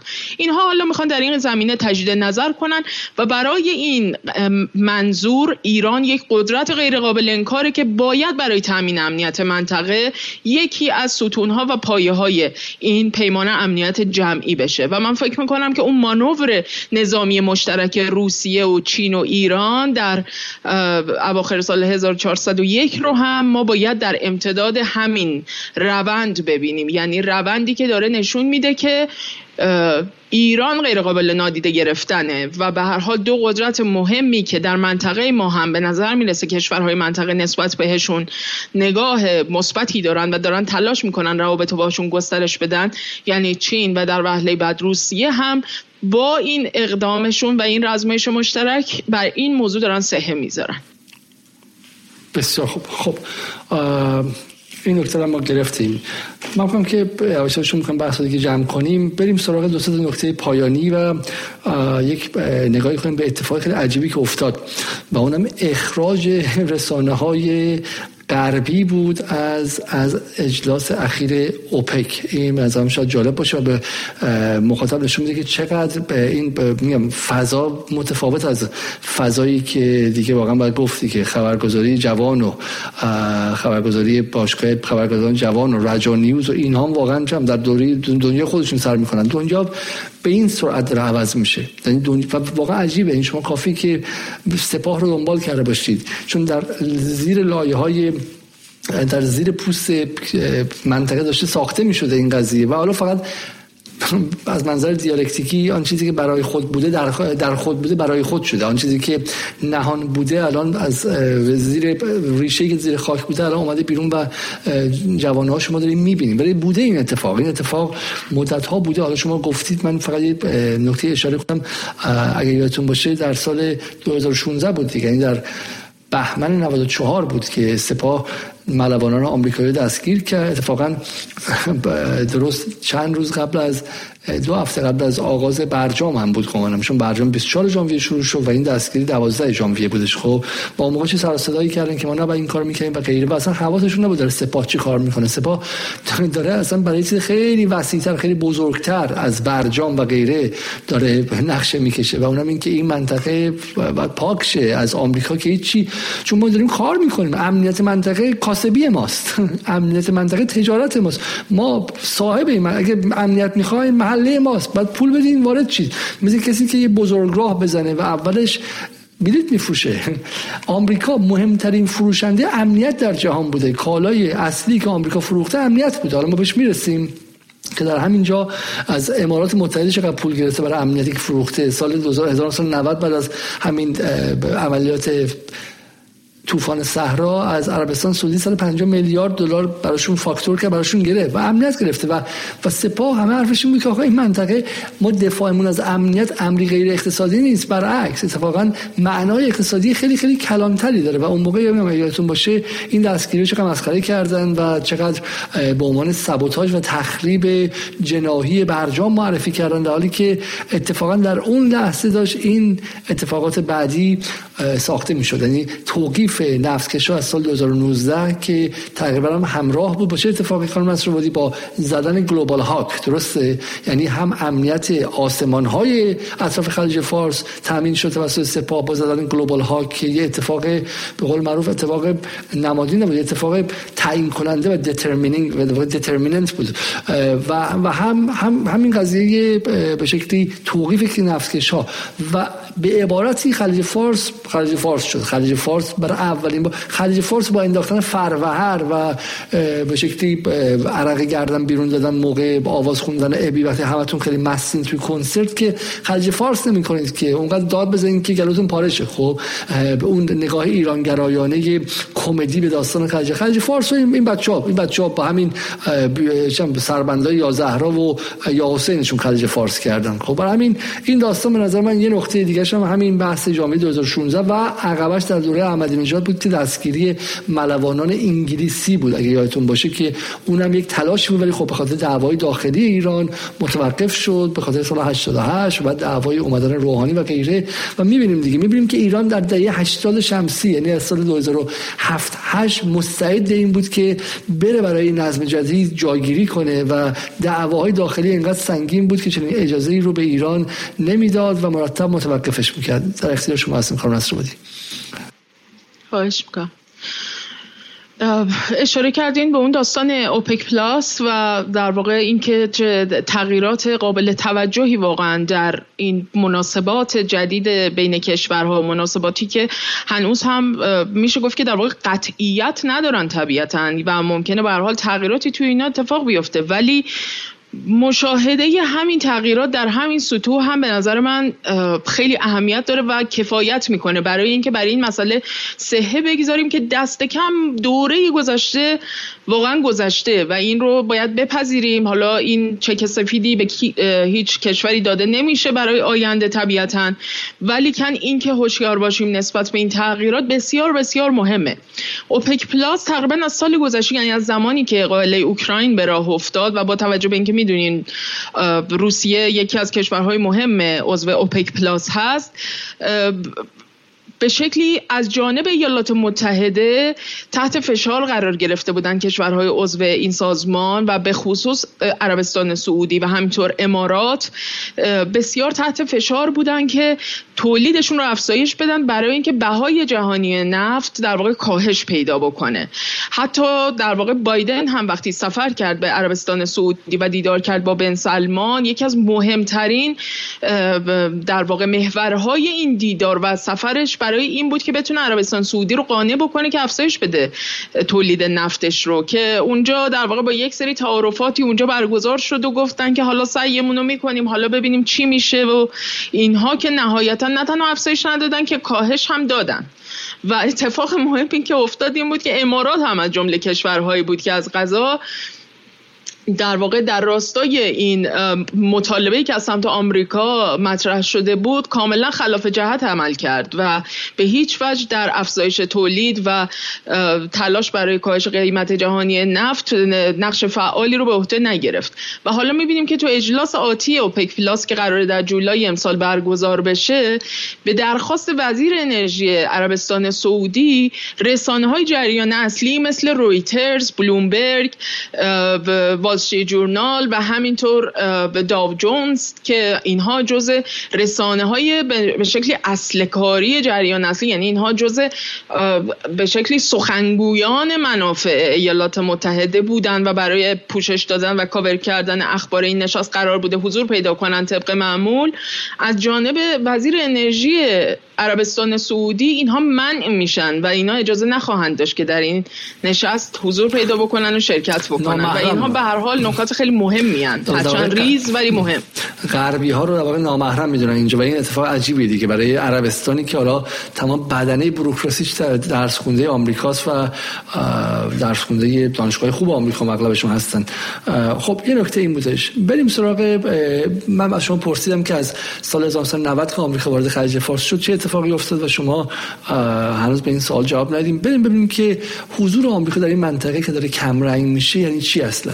خب این نقشه چی میگه به ما این نقشه در واقع حضور نیروهای نظامی ایالات متحده است که در آبهایی که همشون به هر حال بسیار استراتژیک هستند نقاط بسیار کلیدی و استراتژیکی برای ایالات متحده و متحدانش بودن در طی دهه های گذشته رو نشون میده از خلیج فارس و خلیج عمان و همینطور به اقیانوس در واقع هند یا دریای عربی و بعد از اون خلیج خلیج عدن که در جنوب یمن که یکی از مهمترین نقاطی هستش که بسیاری اصلا معتقد هستن که مثلا کشوری مثل امارات اساسا برای اینکه بتونه در پایان جنگ یمن کنترل و تسلط ویژه‌ای بر این خلیج پیدا بکنه به سودای این تسلط اساسا وارد این جنگ شده که عملا این تا حد زیادی می‌تونیم بگیم که از سال 2019 که به نظرم یک تاریخ طلایی سال 2019 در تقویم تحولات منطقه‌ای ما و بلکه تحولات جهانی یعنی ما می‌تونیم بگیم که در واقع عصر چند قطبی شدن جهان یا دست کم پایان گرفتن جهان تک قطبی از سال 2019 به طور جدی مرئی شده. سال 2019 سالیه که انصار الله یمن رزمندگانی که حقیقتا یکی از الهام بخش ترین نیروهای رزمنده مقاومت هستند و واقعا نسبت بهشون آدم رشک می‌بره. من هر بار که به فکر می‌کنم بهش احساساتی هم میشم. انصار الله در واقع با تهدید امارات و اینکه اونجا از سال 2019 به بعد بود که فکر کنم یه اکسپوی در دوبی بود که گفته بودن می‌زنیم اونجا رو و به تبعی زدن آرامکو. و این اتفاقاتی که افتاد نیروهای اطلاف رو که داشتن در واقع این جنگ رو علیه مردم یمن مردم مقاوم یمن داشتن ادامه می‌دادن رو به شکلی وادار به عقب نشینی کرد. زمانی که انصارالله نیروهای مقاومت یمن عملا با آرامکو و تهدید امارات به عنوان کشور کوچکی که بهش میگن سوئیس غرب آسیا یا سوئیس خاورمیانه جایی که در واقع یکی از بالاترین ترازهای تجاری دنیا رو داره یکی از مهمترین بنادر یعنی مهمترین بنادر جهان در این کشور در واقع قرار داره و ایالات متحده و دیگر قدرت های غربی بسیار منفعت دارن در این کشور. وقتی از جانب انصارالله مورد تهدید قرار گرفتن پرونده یمن به شکلی میشه گفت که در واقع بسته شد و دیگه از حالت تهاجمی به یک جنگ فرسایشی تبدیل شده بود که امارات و عربستان سعودی هم فقط به دنبال این بودن که یک جور این پرونده بسته شه. چون دیگه براشون مسجل شده بود که برنده این جنگ نخواهند بود. تموم شد. یعنی بازی اونجا در سال 2019 تموم شد و همونجا هم بود. همون سال 2019 هم هست که عربستان سعودی به شکلی عقب میره و به تدریج با میانجیگری چین رابطه با ایران مجددا در دستور کار قرار می‌گیره که اون گفتگوهای صلح در واقع شروع میشه و آغاز میشه. بنابراین خیلی سال مهمیه 2019 علاقه شما به سال 2019 این رو من خیلی خیلی بزرگ گذاشتم که این به اسم شما ثبت شه. ولی اول سال 2019 سالی که سالی که سالی که گلوبال هوک زدن درست گلوبال هوک بله. به حمله شد بهش. کشتی ایران و انگلیسی ها توقیف کردن که بعد ایران هم کشتی اونها رو توقیف کرده. چند تا کشتی توقیف شد همزمان. و بعد این سال 2019 یک عقبه دیگه هم داشت. ایران به آرامکو حمله کرد. در اواخر سپتامبر یا اکتبر اگه اشتباه نکنم در مهر ماه ایران و عذر می‌خوام عذر می‌خوام. حالا ما رسمی که نیستیم حوسی ها حوسی ها به حوسی ها به آرامکو انصار الله انصار الله انصار الله به آرامکو حمله کردن. خب و بعد همین که میگه این لحظه لحظه بود که لحظه بود که معادلات عوض شد.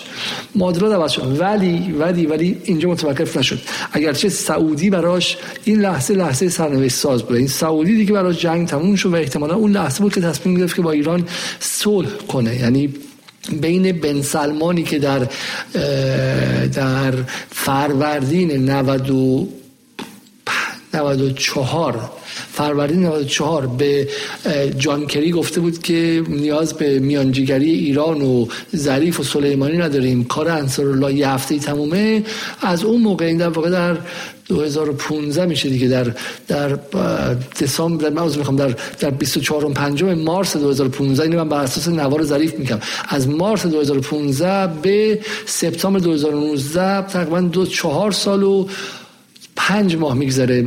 درسته تو این چهار سال پنج ماه سعودی سعودی فهمیده بود که هم انصارالله خیلی سرسخت هستن همین که اون بمباران و اون ضربه ای که به آرامکو خورد قضیه رو براشون عوض کرد. خب اما آمریکا به تنهایی عقب نشد و چه اتفاقی افتاد؟ اول از همه در عراق به شکلی زنجیره از نارامی ها رو رقم زدن و مهندسی کردن به صورت جنگ هیبریدی که یادتون باشه کارش به بره بره ایران رسید. همزمان در لبنان اتفاق افتاد و بعد هم که آبان 98 بود و بعد چه اتفاقی افتاد؟ بعد هم که شهادت حاج قاسم سلیمانی بودش. درسته؟ این منظورم که یه قصه با فقط یک طرفه بگیم قصه خیلی قصه پیچیده ای و اون طرف هم تمام تلاشش رو کرد که دشمنی ها رو اضافه کنه. همینطور هم یارگیری کنه از از شکاف های درون سپر سیاست در ایران و دعوای بین روحانی و سپاه و دعوای بین روحانی و آقای خامنه ای و غیره و سعی کنه که این قضیه رو ادامه دار ادامه دار کنه که این هم بود. ولی دقیقا شما درست میگید مثلا سال 2019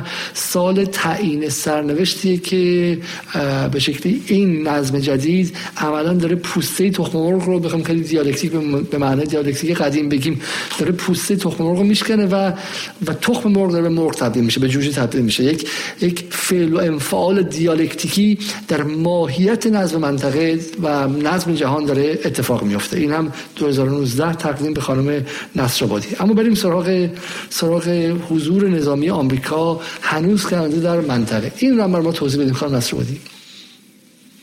ببینید می‌دونیم دیگه که ایالات متحده به شکل غیرقابل رقابتی در واقع پایگاه های متعددی چند صد پایگاه نظامی در اقصا جهان داره.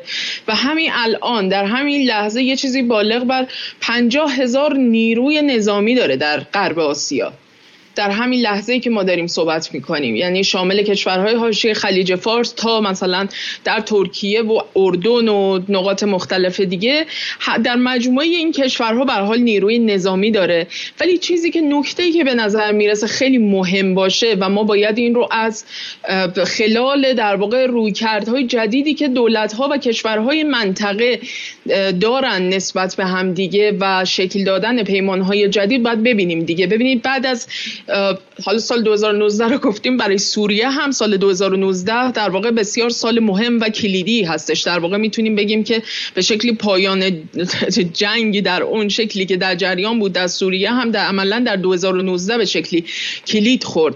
و در واقع از زمانی که سوریه رو مجددا به اتحادیه عرب دعوت کردن پذیرفته شد سوریه مجددا به عنوان یکی از کشورهای این مجموعه و برگشت به جهان عرب و از طرف دیگه به این هم بسنده نکردند. و شورای همکاری خلیج فارس از ایران هم دعوت کرد که در کنار ترکیه به عنوان مهمان در این نشست این شورا بخوان شرکت بکنن و حضور پیدا بکنن.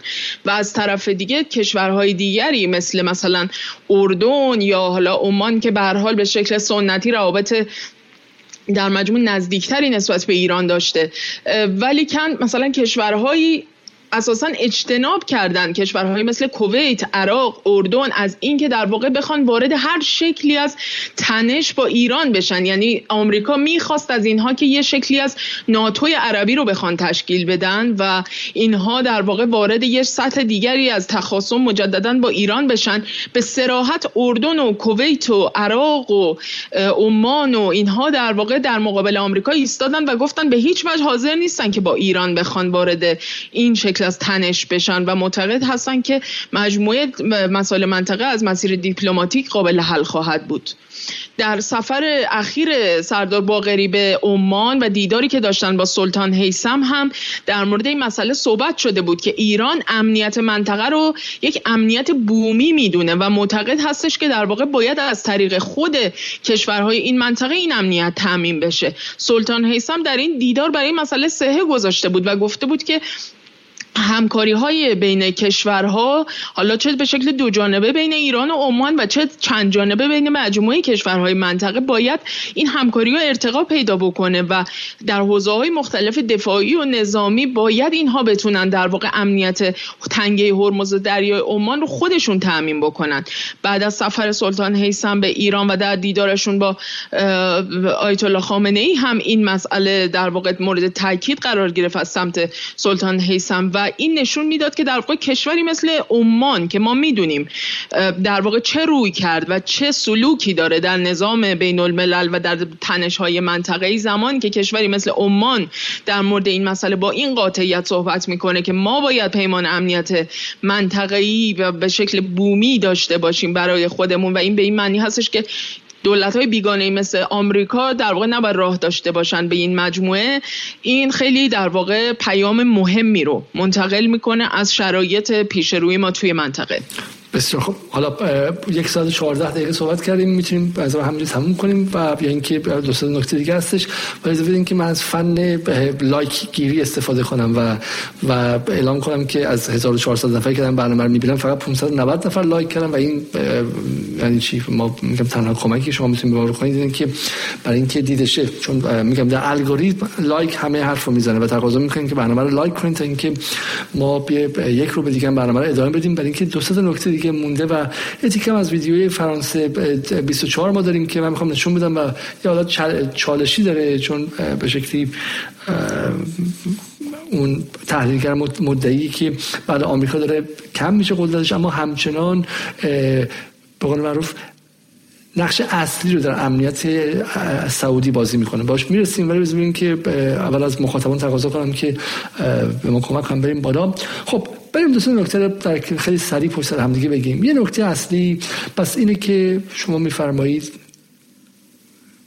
شما میفرمایید که عوض می‌خوام. شما میفرمایید که هنوز که هنوزه تعداد زیادی نیروی آمریکایی در در منطقه هستن و حدود 55 تا 60 هزار تا نیروی آمریکایی هستن و خروجشون به این راحتی نخواهد بود و در واقع ما با یک فرایندی رو هستیم.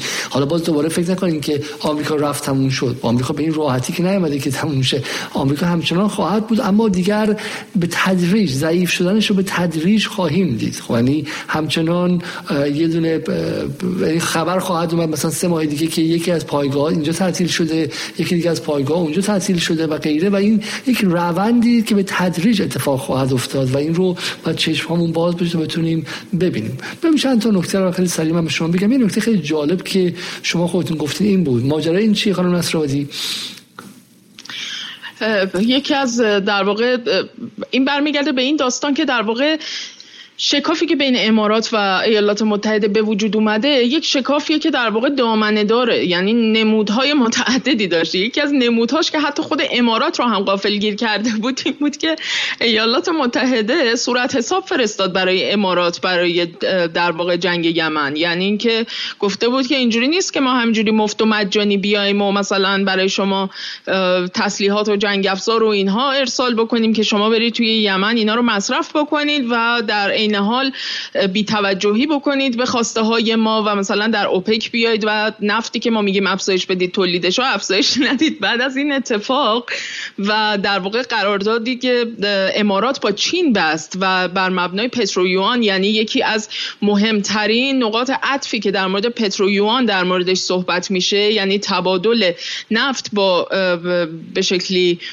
ارزهای خود کشورها ارزهای بومی یعنی چین و امارات با ارزهای های خودشون اومدن با یوان اومدن تبادل کردن. قرارداد بسیار گذافی بود که امارات و چین بسن بر مبنای پترو یوان که باعث دور زده شدن دلار بود. یعنی در همون فرایند دلار زدایی که در موردش ما بازم زیاد صحبت می‌کنیم این این نقطه هم در واقع یکی از نقاط عطف بود که بسیار برای ایالات متحده گرون تموم شده بود این مسئله. و بعد از این قضیه بود که صورت حسابا اومد. یعنی گفتن که حالا که شما مثلا پهپاد و فلان و اینها میفرستید به یمن همینجوری فکر کردید که علکی مفت و مجانی درسته مثلا ما شما رو به عنوان پراکسی توی یمن داریم ازتون استفاده می‌کنیم. ولی این به این معنی نیستش که وقتی که شما خر خودتون رو میرونید و در حوزه های دیگه در واقع کاری که مطلوب ماست رو انجام نمی‌دید دارید پروژه خودتون رو جلو می‌برید ما براتون صورت حساب میفرستیم و به حال بن خیلی از این مسئله شوکه شده بود و اساسا باورشون نمی‌شد که مثلا ایالات متحده انقدر علنی و وقیحانه در واقع داره از اینا حساب کشی می‌کنه به این شکل. و این دقیقا شبیه, همون شبیه, شبیه, شبیه همون اتفاقی که سال 91 حالا من دنبال اخبار میگردم. شاید نیویورک تایمز چیزی نوشته باشه ولی دقیقا در بعد از بله بله من پیدا کردم این رو در اتفاقا هم در در نیویورک تایمز پیدا کردم. بذارین که در خود Time Machine نیویورک تایمز به شما نشون بدم که جذابتر باشه برای شما و خیلی باور نکردنیه که آمریکا اینها رو براشون bill میفرسته و فاکتور می‌کنه براشون اصلا به این سادگی نیستش که بیاد اونجا پولش هم همونجا حضور داره. همین که به واسطه اون قیمت نفت رو تعیین می‌کنه. و هم پولش رو ازشون می‌گیره. این مال سال 1992 سپتامبر. 8 سپتامبر 1992 مال کمک کنید به من. من دیگه الان ذهنم خسته شده. 18 هم از عضو می‌خوام. 19 شهریور سال 71 شمسی. خب؟ میگه Gulf Wars cost to Arab estimated at 620 billion. هزینه جنگ خلیج فارس برای عرب 620 میلیارد دلار خب؟ و بخشش چی بودش؟ 120 میلیاردش پولی بود که جیرینگی آمریکا ازشون گرفت و گفت بدین اینجا بیا اینجا. جنگ جنگ هزینه داره مف نیستش. خب من برای شما الکی نمی جنگم خب؟ فقط این نیستش که من بیام زمینتون و زمینتون رو بگیرم باهاش قدرت نمایی کنم. پولش رو بعد خودتون بدید. خب و این باور نکردنی دیگه. برای همینه که خیلی ها معتقدن که آمریکا تا حد زیادی چشمشو بس بر حمله صدام به کویت و اون داستان معروفی که شنیدید دیگه که سفیر صدام با سفیر آمریکا در بغداد مشاوره کرد و این گوش که آمریکا هیچ نظری نداره مستنده. و بعد همیشه اعلام شد که این نظر شخصی خودش بوده و lost in translation لحجه همدیگه رو نفهمیدن و برای همین. ولی خیلی اون حمله عراق به کویت فایده داشت برای آمریکا و سودمند بود و باعث شد که بتونه همه این تغییرات اونجا انجام بده. خب ببینم بس بحث زاید بود که نظر من خیلی بحث جالبیه که زاید شوکه شده. بریم سراغ نقطه بعدی و اون هم نکته فقط بگم اینجا. این واقعا اصلا رفتار آمریکا یک رفتار گروگانگیرانه و قلدر معابانه بوده در تمام بره ها. حالا اون که دهه 90 و دوران به قول معروف چلچلی آمریکاست در عصر تک قطبی شدن جهان که دیگه برای خودش داره میتازه. ولی شما ببینید که همین الان یعنی مثلا یه قراردادی داشت امارات با آمریکا در اینکه 50 فروند فروند جنگنده F35 قرار بود تحویل بده به امارات که فکر می‌کنم حتی بخش از پولش هم گرفته ولی اینا رو تحویل نمیده. یعنی یعنی این شکل از گروگانگیری رسما یعنی میگه اگه شما امنیت خودتون رو برون سپاری کردید به آمریکا آمریکا اینجوری نیستش که پول پول بدینم صرفا کفایت بکنه برای اینکه تحویلتون بده. باید در یک مجموعه یعنی باید برایند عملکرد شما مطلوب آمریکا باشه تا امنیت شما رو تامین بکنه. در غیر این صورت پولشو می‌گیره ازتون F35 هم بهتون تحویل نمیده. خیلی راحت. این این نخوت آمریکا در نوع برخوردش با عرب به مهم بود. اون جمله‌ای که ترامپ گفت جمله جالب بود. ببین شما یه جایی بن سلمان باشید چه می‌خواید سال 2017 2017 دیگه 2018 2018 شده. و یه جناح تو آمریکا به ترامپ خیلی با یه لودگی بازاری میگه که اگه ما یه هفته ازشون دفاع نکنیم ایران میخورتشون. خب 400 میلیارد دلار اسلحه بخریم وگرنه لهتون می‌کنیم. و اونور بایدن میاد داستان خاشخچی رو پیدا می‌کنه و به واسطه خاشخچی میاد و به شکلی فیها خالدون نظام سعودی رو می‌خواد نظام بن سلمان رو می‌خواد کنفیکون کنه و می‌خواد بن سلمان رو برداره و یکی پسر پسر عموش جاش بیاره. یعنی نظام یعنی بن سلمان خوش مقابل اینا می‌بینی که من هر کاری کنم 400 میلیاردم بخرم داره منو اینجوری میگه میگه یه هفته دیگه پر روی. یعنی من افسارم دست اینهاست. رابطه رابطه به شکلی حتی رابطه محترمانه بین بزرگتر و کوچکتر نیست من رابطه برده و اربابه و این اربابه هم کتک می‌زنه هم کار می‌کشه هم نفت داره می‌کشه همین که زمین داره تهدید می‌کنه که من تو رو ول می‌کنم مقابل اسرائیل و مقابل چه می‌دونم روسیه و ایران و غیره و غیره. برای همین این لحظه به نظرم لحظه کلیدی بودش و اینجاست که اینها میگن که ما دیگه از برون سپاری با آمریکا سودی نمی‌بریم و می‌خوایم هجینگ بد کنیم تو جای مختلف بچینیم و و به سمت چین میرن. در واقع رفتار آمریکا به در دوره چلچلیش به قول شما در دوره تک قطبیش با این کشورها بسیار بسیار بسیار تحقیر آمیز و تحقیر در واقع زیادی از حد استثمارگرانه بود و نه از منظر مردمشون از منظر حتی طبقات حاکم از منظر همین اریستوکراسی و از منظر همین به شکلی از سلاطین و قدرتمندانشون حتی اونها نمیستن که ما می‌تونیم شش ماه دیگه باشیم یا نباشیم. آیا می‌خواد ما رو بیرون کنه یکی دیگر رو بیاره پسر امون رو بیاره و غیره. این نکته است. بریم سراغ این که ولی شما در مقابل این قضیه وقتی مثلا لحن همین دولت های عربی رو زمانی که دارن در مورد چین یا حتی روسیه صحبت می‌کنن و در مورد اینکه در واقع چه چشماندازی رو از روابط آتیشون با این کشورها متصور هستن می‌بینید که به سراحت در مورد این قضیه که چین روابطش با ما بسیار واقعی روشن و قابل اعتماده. یعنی اینکه اینا احساس می‌کنن که شکلی از روابط برابر روشن غیر گروگانگیرانه و در واقع قابل اعتماد داره شکل می‌گیره براشون تفاوت معنیداری به وجود میاره. چون ببینیم ما در مورد مثلا بارها حرف زدیم. ایالات متحده و دیگر شرکای غربیشون صرفا در واقع یک نقش معینی رو تو نظام تقسیم کار بین المللی برای این دولت ها قائل هستند چه در چارچوب های سیاسی و امنیتی و نظامی چه در حوزه های اقتصادی. یعنی زمانی که در واقع این کشورها از اینا مطالبه می‌کنن که آقا ما زیر ساخت می‌خوایم برامون میای بسازی آمریکا؟ میای برای ما مثلا شرکت مثلا پهپادسازی بسازی؟ میای برای ما تولید سوخت جامد موشک بسازی؟ میای برای ما خط تولید مثلا فلان تسلیحات رو بسازی؟ ما می‌خوایم زیر ساخت نظامی داشته باشیم. میای برای ما راکتور بسازی؟ ایالات متحده تالو برای چند تا از این کشورها راکتور ساخته؟ برای چند تاشون کارخانجات یا خط تولید مثلا تسلیحات ساخته؟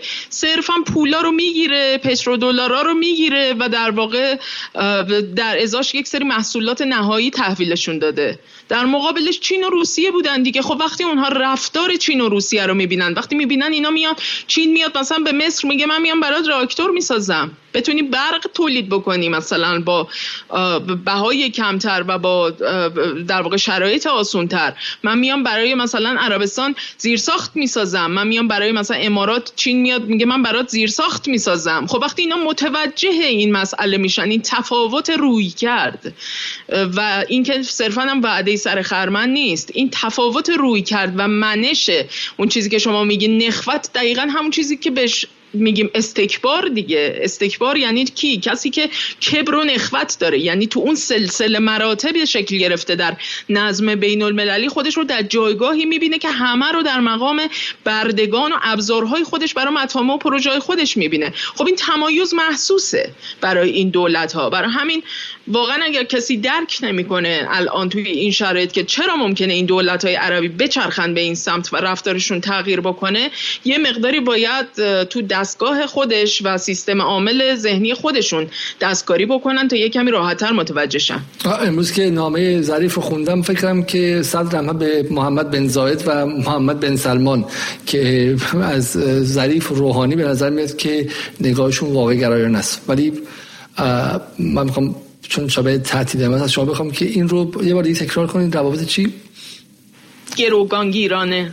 غیر غیر گروگانگیرانه درسته؟ ها من غیرش رو نمی‌بینم. یه صفمو کوچیک کردم. من صفتون من غیر گروگانگیرانه. روز کلماتی خیلی باید سخت باشه. میشه توی مدارس و بچه امتحان گرفتش که سه بار پشت هم دیگه بگن غیر گروگانگیرانه.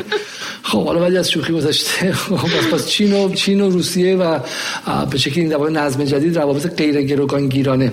از این از غیر کسایی دارن فارسی یاد می‌گیرن ازشون خواست که این کلمه رو بگن.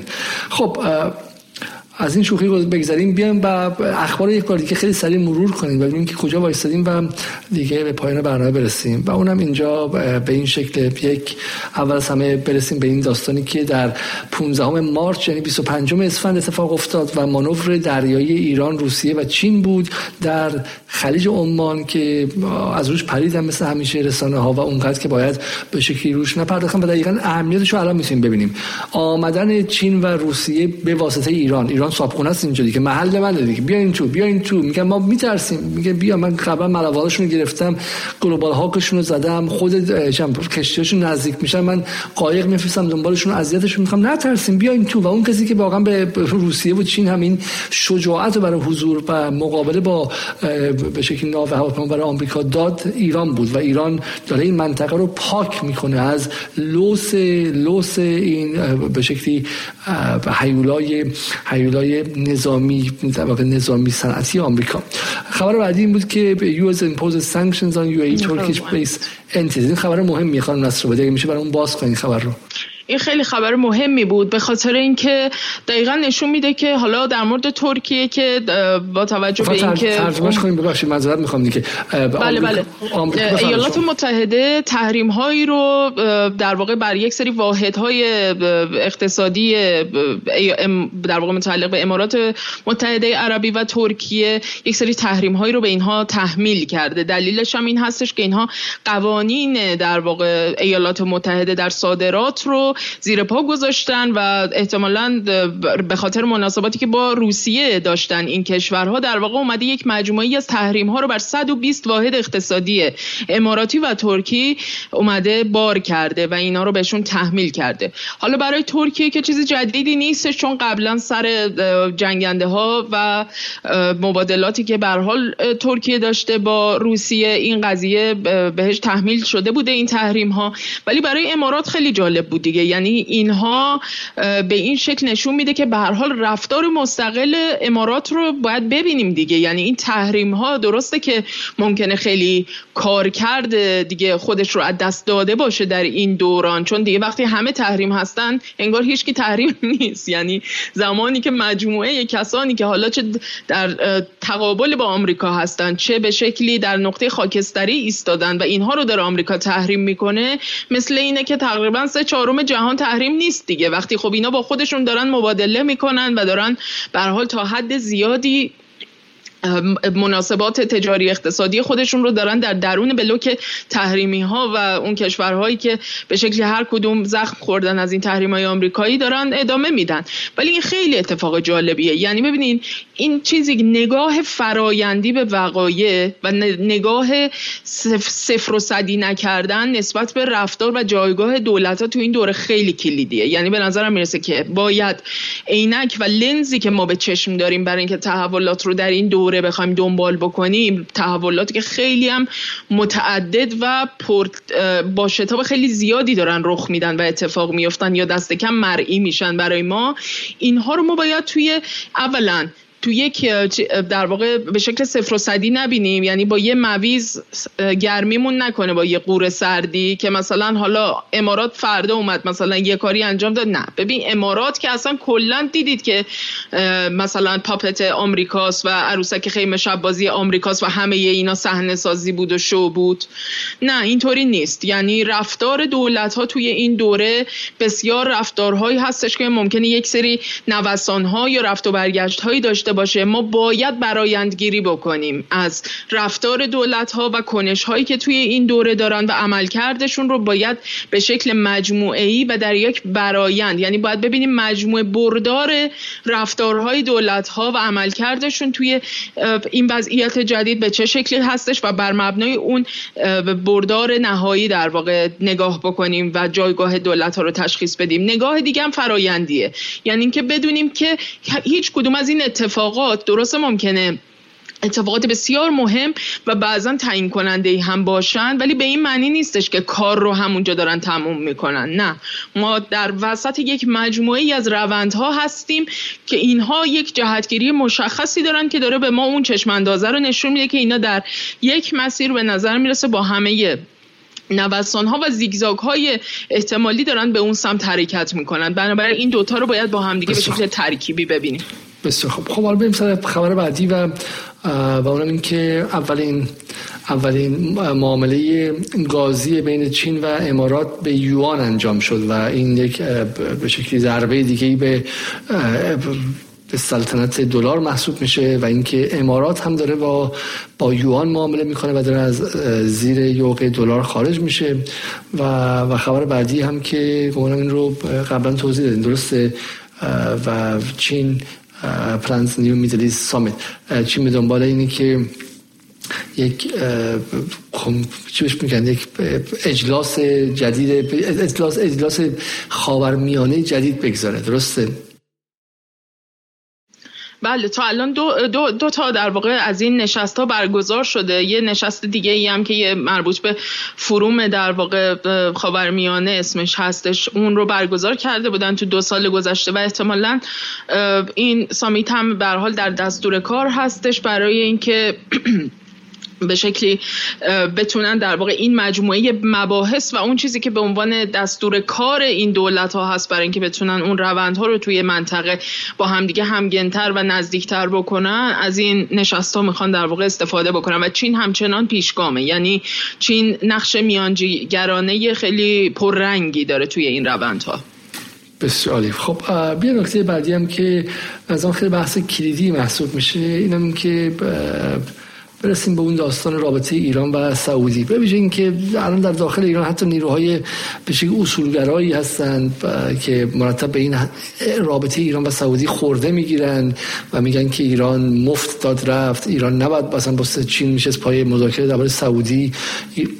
حالا آقای بازرگان میگه که بعد ایران با سعودی خودش مسئلهشو حل می‌کرد و اینا می‌رفت به واسطه این از چین قدرت میگرفتش. می‌تونه این قابل فهم باشه. ولی آقای مثلا مجید شاکری معتقده که این بدترین معامله قرن بود و ایران امکانات خیلی زیادی که داشتش رو رها کرد. می‌تونست از چین بخواد که کانال های ارزی برای ایران باز کنه و مفتاد رفت. و به نظر که همشون به شکلی نگاه اقتصادی دارن به قضیه تا آقای بازرگان آقای شاکری. ولی به نظر میاد که این رابطه ایران و سعودی واقعا یک زلزله ای بوده. یعنی همین این اتفاقی که الان به واسطه امارات داره میفته پس لرزه اون زلزله است. یعنی بدون اون اتفاق بدون اون اتفاق اون اتفاق کلید به همه مسائل بود. بدون اتفاق مصر اتفاق نمی افتاد بدون اتفاق امارات به از از اطلاف آمریکا خارج نمی‌شد و غیره و غیره. می‌خوای خود در این توضیح بدین کار نصر بوده چون واقعا هر روز دارن سمپاشی سنگینی درباره بحث عادی سازی رابطه ایران و سعودی انجام میدن در داخل کشور. ما البته برنامه مجازایی راجع به این مسئله داشتیم یعنی در مورد این پیمان صلح ایران و عربستان. ولی برای اینکه حالا یه سری نکات کلیدیش رو بخوایم در موردش پررنگ بکنیم مجددا دوباره تکرار بکنیم نقش رهبری عربستان سعودی و الهام بخش بودنش در بلوک در واقع کشورهای عربی دولتهای عربی رو به هیچ وجه نباید دست کم بگیریم. من فکر می‌کنم که در واقع خود عربستان سعودی باز اگه برگردم به سال 2019 از زمانی که در واقع این بحث پیمان ابراهیم خیلی قوت گرفته بود و بحث این بود که در واقع عربستان سعودی هم پیوسته. حالا فعلا ولی صداشو در نمیاره. ولی به حال تا لحظه آخر دیدیم که تا زمانی که عملا به نظر اومد که دیگه کاملا این پیمان ابراهیم بلا موضوعیت شده و بحث ناتوی عربی کاملا به محاق رفت در سال گذشته بعد از سفر بایدن. شاهد این مسئله بودیم که عربستان سعودی هم در مقابل اینکه بخواد امتیازات زیادی به اسرائیل بده و این پیمان رو رسمیت ببخشه مقاومت کرد. اگرچه به حال شواهدی وجود داشت در مورد این قضیه که عربستان هم حالا یک کمی به حال به عنوان رهبر جهان اسلام جایگاهی که برای خودش معتقد هستش در بین به حال دولت هایی که به سنیگرا هستن این جایگاه برای خودش قائل بود که نمی‌تونه این کار انجام بده و به همین سادگی در واقع این چک سفید رو به اسرائیل بده و در مقابل این قضیه مقاومت کرد. ولی اگر که حالا برگردیم و به گذشته نگاه بکنیم می‌تونیم در مورد این مسئله یه گمان زنی بکنیم که چه بسا که عربستان سعودی با توجه به اینکه روند میانجیگری چین بین ایران و عربستان و روند گفتگوهای صلح بین ایران و عربستان شروع شده بوده از همون دوره. ای بسا که عربستان هم چشمانداز این رو متصور بوده برای خودش که احتمالا روابطش با ایران بخواد به شکلی مجددا برقرار بشه و اشکال جدیدی از مناسبات منطقه‌ای در انتظار در واقع دو کشور باشه و برای همین وقوع یک پیمانی با اسرائیل و به رسمیت شناختن رژیم صهیونیستی علاوه بر اینکه به حال ای در کل منطقه و در به خصوص بین مردمان کشورهای عربی داره باعث میشه که به حال این رابطه با ایران هم بخواد مسئله دار بشه یا در واقع با چالش های جدی مواجه بشه. بنابراین در مورد این قضیه احتیاط لازم رو کرده. ما فکر می‌کنم که در واقع باز این برمیگرده به همون بحث لنزی که ما داریم برای دیدن این تحولات و اینکه چه نقشی رو برای ایران اولا در این دوران جدید و در این مناسبت جدید قائل هستیم و از طرف دیگه تا چه حد نسبت به انعطافی که دولت ها می‌تونن توی این دوران از خودشون به خرج بدن برای اینکه از اون بلوک های سنتی امنیتی نظامی که بهش تعلق دارن بتونن حضورشون تو کمرنگ بکنن و ازش فاصله بگیرن و در واقع بتونن مناسبات جدیدی برای خودشون تعریف بکنن. اگر به این قضیه به شکل یک روند و یک نگاه فرایندی داشته باشیم و اینکه در واقع این تغییر بلوک بندی ها برای بسیاری از این کشورها به خصوص اونهایی که امنیتشون رو در تمام دهه های گذشته برون سپاری کرده بودن به ایالات متحده به این سادگی محقق نمیشه اون وقت متوجه اهمیت این پیمان صلح ایران و عربستان خواهیم شد. بسیار بسیار حالا چون رو گفتین دیگه از ببین که ازش عبور کنیم. خب و من یه نکته الان پیدا کردم داشتم چرخ می‌زدم خیلی ازم نکته شب بانمکی بشه برای مخاطبان. و اون هم و اون هم به عبارتی مقاله‌ای که من همین داشتم میچرخیدم در در به شکلی از یک از سایت های ترکی پیدا کردم که متعلق به گمانم به سپتامبر سال 2022 بعد ماده مثلا یک سال و خورده پیش باشه. بعد از جنگ بعد از جنگ عذر می‌خوام که خیلی بزرگ شده شلون خب من می‌تونم اینو کوچیکش کنم. بله بله. بعد از اجلاس اوپک پلاس فکر بله بله. این بعد از اجرای اوپک پلاس این خیلی خیلی جالبه. اگه با هم دیگه خود صبور باشیم و نگاه کنیم از من خیلی اتفاق با نمکی خواهد افتاد اینجا. و اونم چیه؟ اینی که چند تا از نماینده های مجلس آمریکا ببین چی گفتن؟ گفتن که بعد از اینکه امارات و ریاض. و از اینکه ریاض و امارات تصمیم گرفتن که به ما کمک نکنن و دو میلیون بشکه از تولیدشون کم کنن خب؟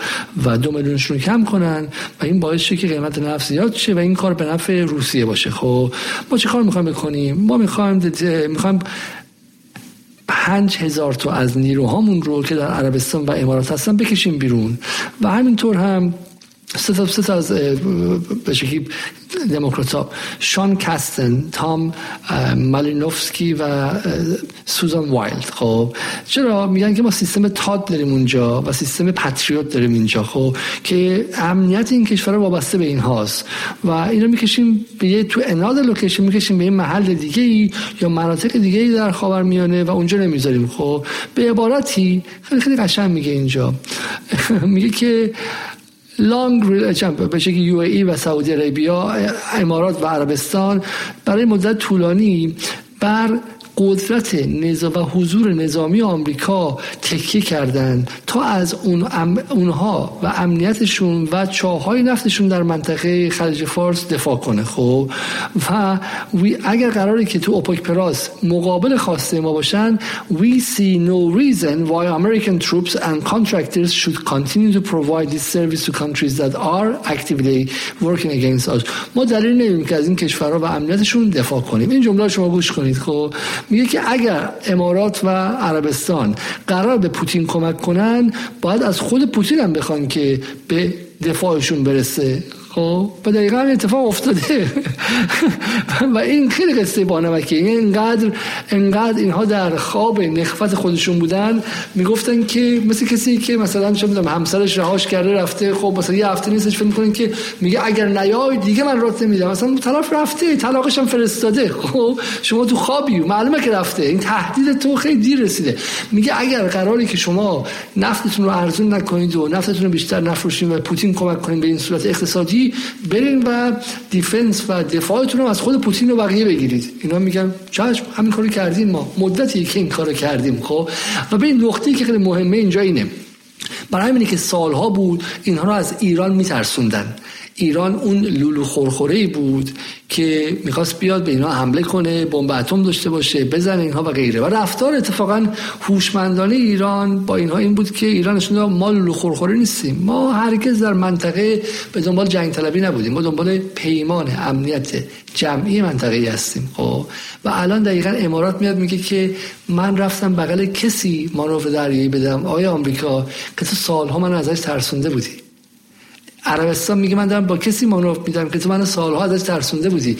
اون کسی که بهش می‌گفتی لولو به عنوان ایران اصلا خطر نداشت. من سالها به تو باج دادم. من سالها به تو نفت مجانی دادم ارزون دادم. بعدم برای من حسابامو فاکتور کردی مثل زائد که من نفرشم تعجب کنم و شکشم پول اضافی دادم بهت. از ترس ایران ایران که درس نداشتش که ما الان داریم با هم دیگه مانور دریایی مشترک میدیم. برای همینه که این خیلی اتفاق مهمیه. این اتفاق به معنای نگفت به معنای اینکه در واقع عربستان و امارات دست آمریکا رو خوندن. فهمیدن که آقا تو داری سالها داری میگم سالها به بهانه ایران داریم کار می‌کنیم. ما میریم با خود ایران معامله می‌کنیم و هزینهش رو هم میدیم. خب این هم نکته پایانی بود به نظر من. فقط من برای پایان یک صحنه از مامانم که دیگه آره ما اینا رو دیدیم و بحث خیلی مهمی بودش. حالا من اینم شاید بتونم نشون بدم که اماراتی ها تا چه جا چقدر زیاد از این داستان ارتباط با ایران استقبال کردم و این مثلا خیلی خیلی نکته نکته مهمیه که بله و اوکی از می‌خوام از شما. من دیگه واقعا چرا این خب اوکی خب یکی what does Saudi Iranian detente mean for the UAE's regional ambitions و این مال گلف داد اورگ و دفاع می‌کنه که این می‌تونه به شکل روابط با امارات رو هم بهبود ببخشه این مال که مال قبل از این داستان اخیره و عملا هم میگم دیگه عملا بسیاری این رو پیش بینی می‌کردن که رابطه بهبود رابطه با سعودی این اتفاق رو خواهد انداخت اینم که درباره مال Crisis Group impact of Saudi Iran rapprochement on Middle East conflicts و این رو هم در اینجا دیده بودم و میگم فقط به نظر که در داخل ایران دوستان خود ما این قضیه رو ندیده بودن. ولی سراغ ویدیویی از اگر اشتباه نکنم از یکی از سرداران نظامی ایران که شبتون حسن ختام باشه برای برنامه امشب. حالیم که الحمدلله امروز کشورهای منطقه به این نقطه رسیدن خودشون که اگر قرار هست امنیتی در منطقه برقرار باشه حتما با این همافزایی و در کنار همدیگه قرار گرفتن قابل انجام و برقراری است. خب قطعا اطلاف های جدیدی در حال شکل گیری است. چه منطقه‌ای چه فرامنطقه‌ای. ما یک ائتلاف سه جانبه داشتیم که اون هم در حال گسترش ایران روسیه و چین. که به طور سالیانه رزمایش هایی رو برگزار می‌کنیم و این داره توسعه پیدا می‌کنه. اطلاف های منطقه هم به همدلله داره شکل می‌گیره و به زودی شاهد اون خواهیم بود که منطقه آری از هر گونه نیروی غیر موجه باشه و مردم منطقه با استفاده از سربازای خودشون مسلط باشن بر حوزه امنیتیشون. مشخصه بود کشورها تقاضا دارن که این اقدام اشتراک صورت بگیره. ما خب با عمان که اشتراکی داشتیم الان عربستان این به هدف گذاری رو انجام داده ورود کرده. امارات همینطور قطر همینطور بحرین همینطور عراق همینطور پاکستان خب از قبل ما ارتباط داشتیم. هند همینجور تقریبا میشه گفت تمام کشورهایی که در حوزه شمال اقیانوس هند هستند به این باور رسیدن که باید بیان در کنار جمهوری اسلامی ایران قرار بگیرن و با همدیگه مشترکن با یک همافزایی خیلی قابل توجه انشالله امنیت رو برقرار این خیلی اتفاق مهم و واقعا جالبیه دیگه. میگم این اتفاق اتفاق کلیدی است. حالا ما همه نقد ها به دولت رئیسی ولی این اتفاق در این دوره داره میفته. میگم لزوما به دولت رئیسی مربوط نیستش. اینا فراتر از دولت رئیسی مال حکومت جمهوری اسلامی ایران اینا همش زیر نگاه کلان و به استراتژی کلان امنیت ملی ایران اتفاق افتاده و یک مسیر میگم مسیر 40 چند سال است که الان واقعا میوه‌هاش داره یکی بعد از دیگری به ثمر می‌رسه با سرعت زیادی هم به ثمر می‌رسه. حالا اگر چیزی هست که اضافه کنیم که اضافه کنیم ولی در این صورت می‌تونیم به نظر من بحث رو بحث رو تموم کنیم اینجا و یه حالا ویدیو هم هستش از فرانس 24 شاید بد نباشه. من فکر که شاید بد نباشه اونو ببینیم خانم نصر چون یه نکته ف... یه نکته چالشی هستش به نگاه شما. اونو با هم ببینیم برگردیم.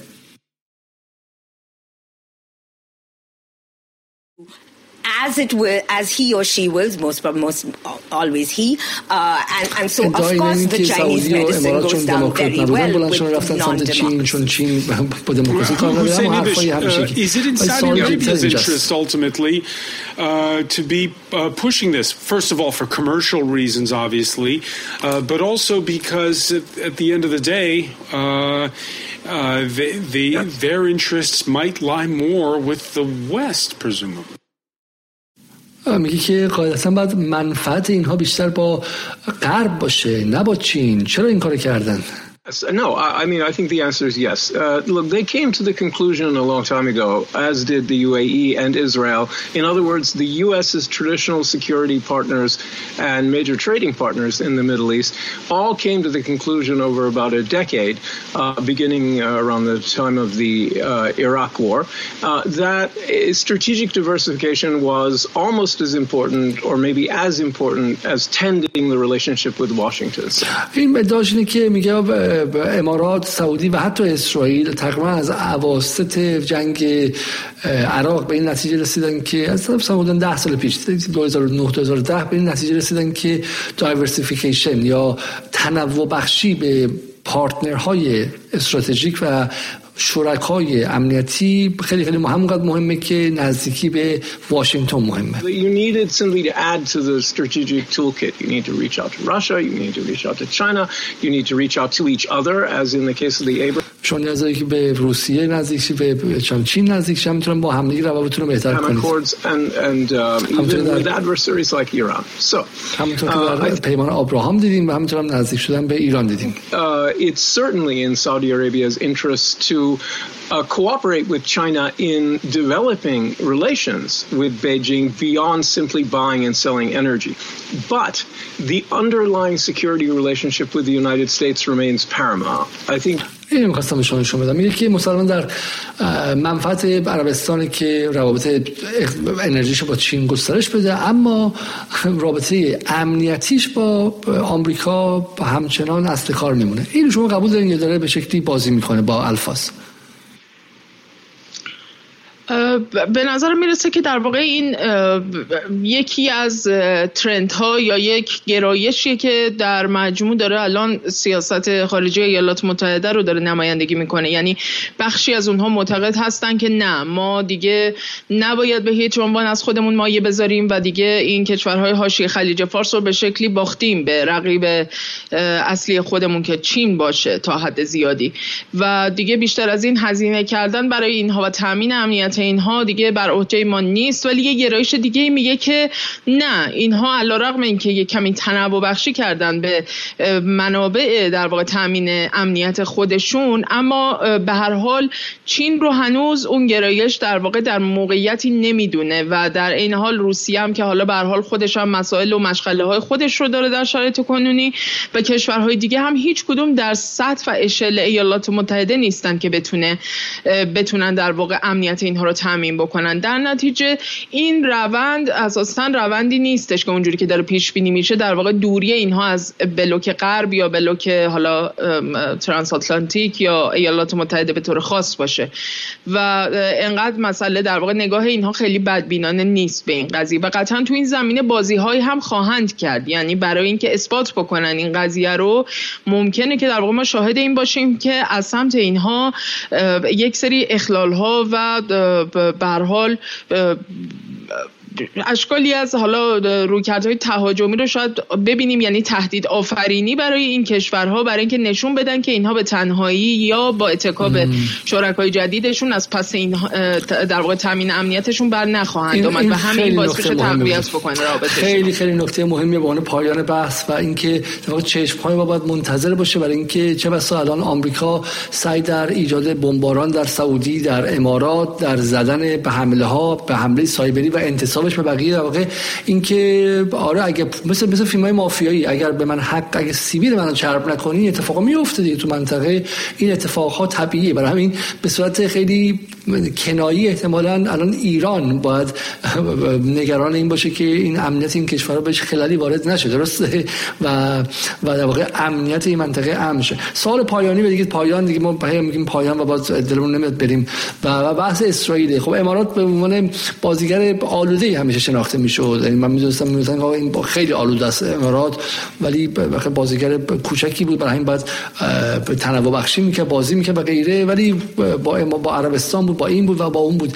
با, با, با اسرائیل و غیره. با اسرائیل چه اتفاقی خواهد افتاد؟ آیا امارات این وقتی که میاد با ایران مانور نظامی می‌ذاره یعنی لگت زدن به اسرائیل چون یادتون باشه همین دو سال پیش بود که پیمان ابراهام برقرار شد و عکس و فیلم توریست اسرائیلی در دبی و رفتن و آمدن و مسک کردن و غیره اصلا یک تصویری بود.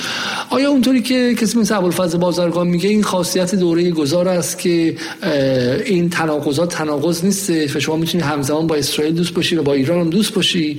یا اینکه نه ما یک فرایندی خواهیم دید که به تدریج از اسرائیل دورتر خواهند شد و به ایران نزدیکتر خواهند شد. این احتمال وجود داره که به حال اینها همچنان تا یه سطحی روابط خودشون کشورهای مثل امارات به خصوص و بحرین به ویژه روابطشون همچنان با اسرائیل توی یه سطحی نگه دارن. ولی کن مسئله اینه که حتی واکنش هایی که اینها داشتن در این دست کم یکی دو سال گذشته نسبت به اسرائیل هم توش تغییراتی اتفاق افتاده. مثلا در این دور اخیر حملات رژیم اسرائیل به غزه مشاهده این بودیم که امارات واکنش های بسیار شدیدی نسبت به اسرائیل نشون داد و در واقع در محکوم کردن رفتار اسرائیل خیلی خیلی تند برخورد کرد مثل خیلی دیگه از کشورهای عربی. و همچنین در روز نکبت که در واقع اینها که به عنوان دولت های عربی که سفارت دارن در خاک اسرائیل اینها مثلا در سفارت خونه هاشون انتظار داشتن که مثلا دعوتشون کرده بودن. فکر می‌کنم از سفیر اسرائیل فکر می‌کنم در امارات و بحرین مثلا دعوت کرده بودن از اینها که حضور پیدا بکنن یا بالعکس ولیکن امارات حضور پیدا نکرد. یعنی برای اینکه جشن تولد یک رژیم اشغالگر و یک دولت جنایتکار مثل اسرائیل رو بخواد جشن بگیره حضور پیدا نکرد در اون سفارت خونه. برعکس بحرین که به حال سفیرش حضور پیدا کرد و در یک شوی بسیار سخیف یک کیک 75 سالگی اسرائیل رو هم شم فوت کردن و کیک و بریدن و اینها. بنابراین رفتار امارات هم به نظرم می‌رسه که اگر رصد بکنیم می‌تونه این نکات قابل توجه رو توش ببینیم که سعی می‌کنه این فاصله گذاری معنادار رو تو روابطش با اسرائیل از خودش بروز بده. ولی طبیعتا این روابط ممکنه که به اشکالی حالا همچنان ادامه پیدا بکنه و باید ببینیم که در واقع احتمالا این خیلی بستگی به این داره که در واقع اون گرایش عمومی توی مجموعه کشورهای عربی به چه سمتی خواهد بود. به نظر می‌رسه با توجه به این عادی سازی روابط در واقع دولت های عربی نسبت به موقعیت سوریه و بازگشت سوریه به کشورهای عربی اتحادیه عرب و همینطور بهبود روابط این کشورها با ایران اینها برای اسرائیل اولا بسیار ناگوار بوده. یعنی شما اگر واکنش ها رو رصد بکنید در رسانه های اسرائیلی می‌بینید که از این موضوع بسیار ناراحت هستند که این روابط به این شکل یعنی آن پروژه های مثل پروژه پیمان ابراهیم یا مثلا ناتوی عربی و اینها که کاملا فریز شد و به کنار گذاشته شده اینها برای اسرائیلیا بسیار ناگوار بوده و از طرفی همین عادی سازی ها اصلا خوشایندشون نیست. بنابراین اونها هم سعی می‌کنن که فشارهای خودشونو بیارن و امتیازات خودش خاص خودشونو بدن برای اینکه این روابط رو بتونن نگه دارن یا احیا بکنن. ولی کن به هر حال اون چیزی که تعیین کننده خواهد بود به هر حال در کنترل اسرائیلی ها نیست. و من فکر می‌کنم اون گرایش عمومی که توی منطقه وجود داره و روندهایی که داره طی میشه به چندان به نفع اسرائیل نخواهد بود. آه بسیار خوب. نکته خیلی خیلی مهمیه. به ویژه در مورد امارات که ما کمتر می‌دونستیم که به عبارتی امارات چه اتفاقی داره میفته و پس شما میگی که امارات محتاطتر از به شکلی بحرین بوده و از این نظرم به شکلی بعد گفته که افکار عمومی الان می‌تونه نقش خیلی مهمی بازی کنه اینجا درسته؟ یعنی اگر افکار عمومی رو ببینن که ببینن که افکار عمومی تن نمیده به این ماجرا و به شکلی خیلی خوشحال نیسته از این نظر براشون هزینه ساز بشه پس اتفاقا حالا الان عنصر نرم مهمه. اگر افکار عمومی مسلمانان جهان و حتی من بگم کانسیومرهای جهان مصرف کنندگانی که به دبی میرن و غیره. در قالب چیزایی مثل BDSM و غیره بتونه بتونه این رو بخواد بگه آقا منفعت بازارهاتون در این که الان با اسرائیل کار نکنید.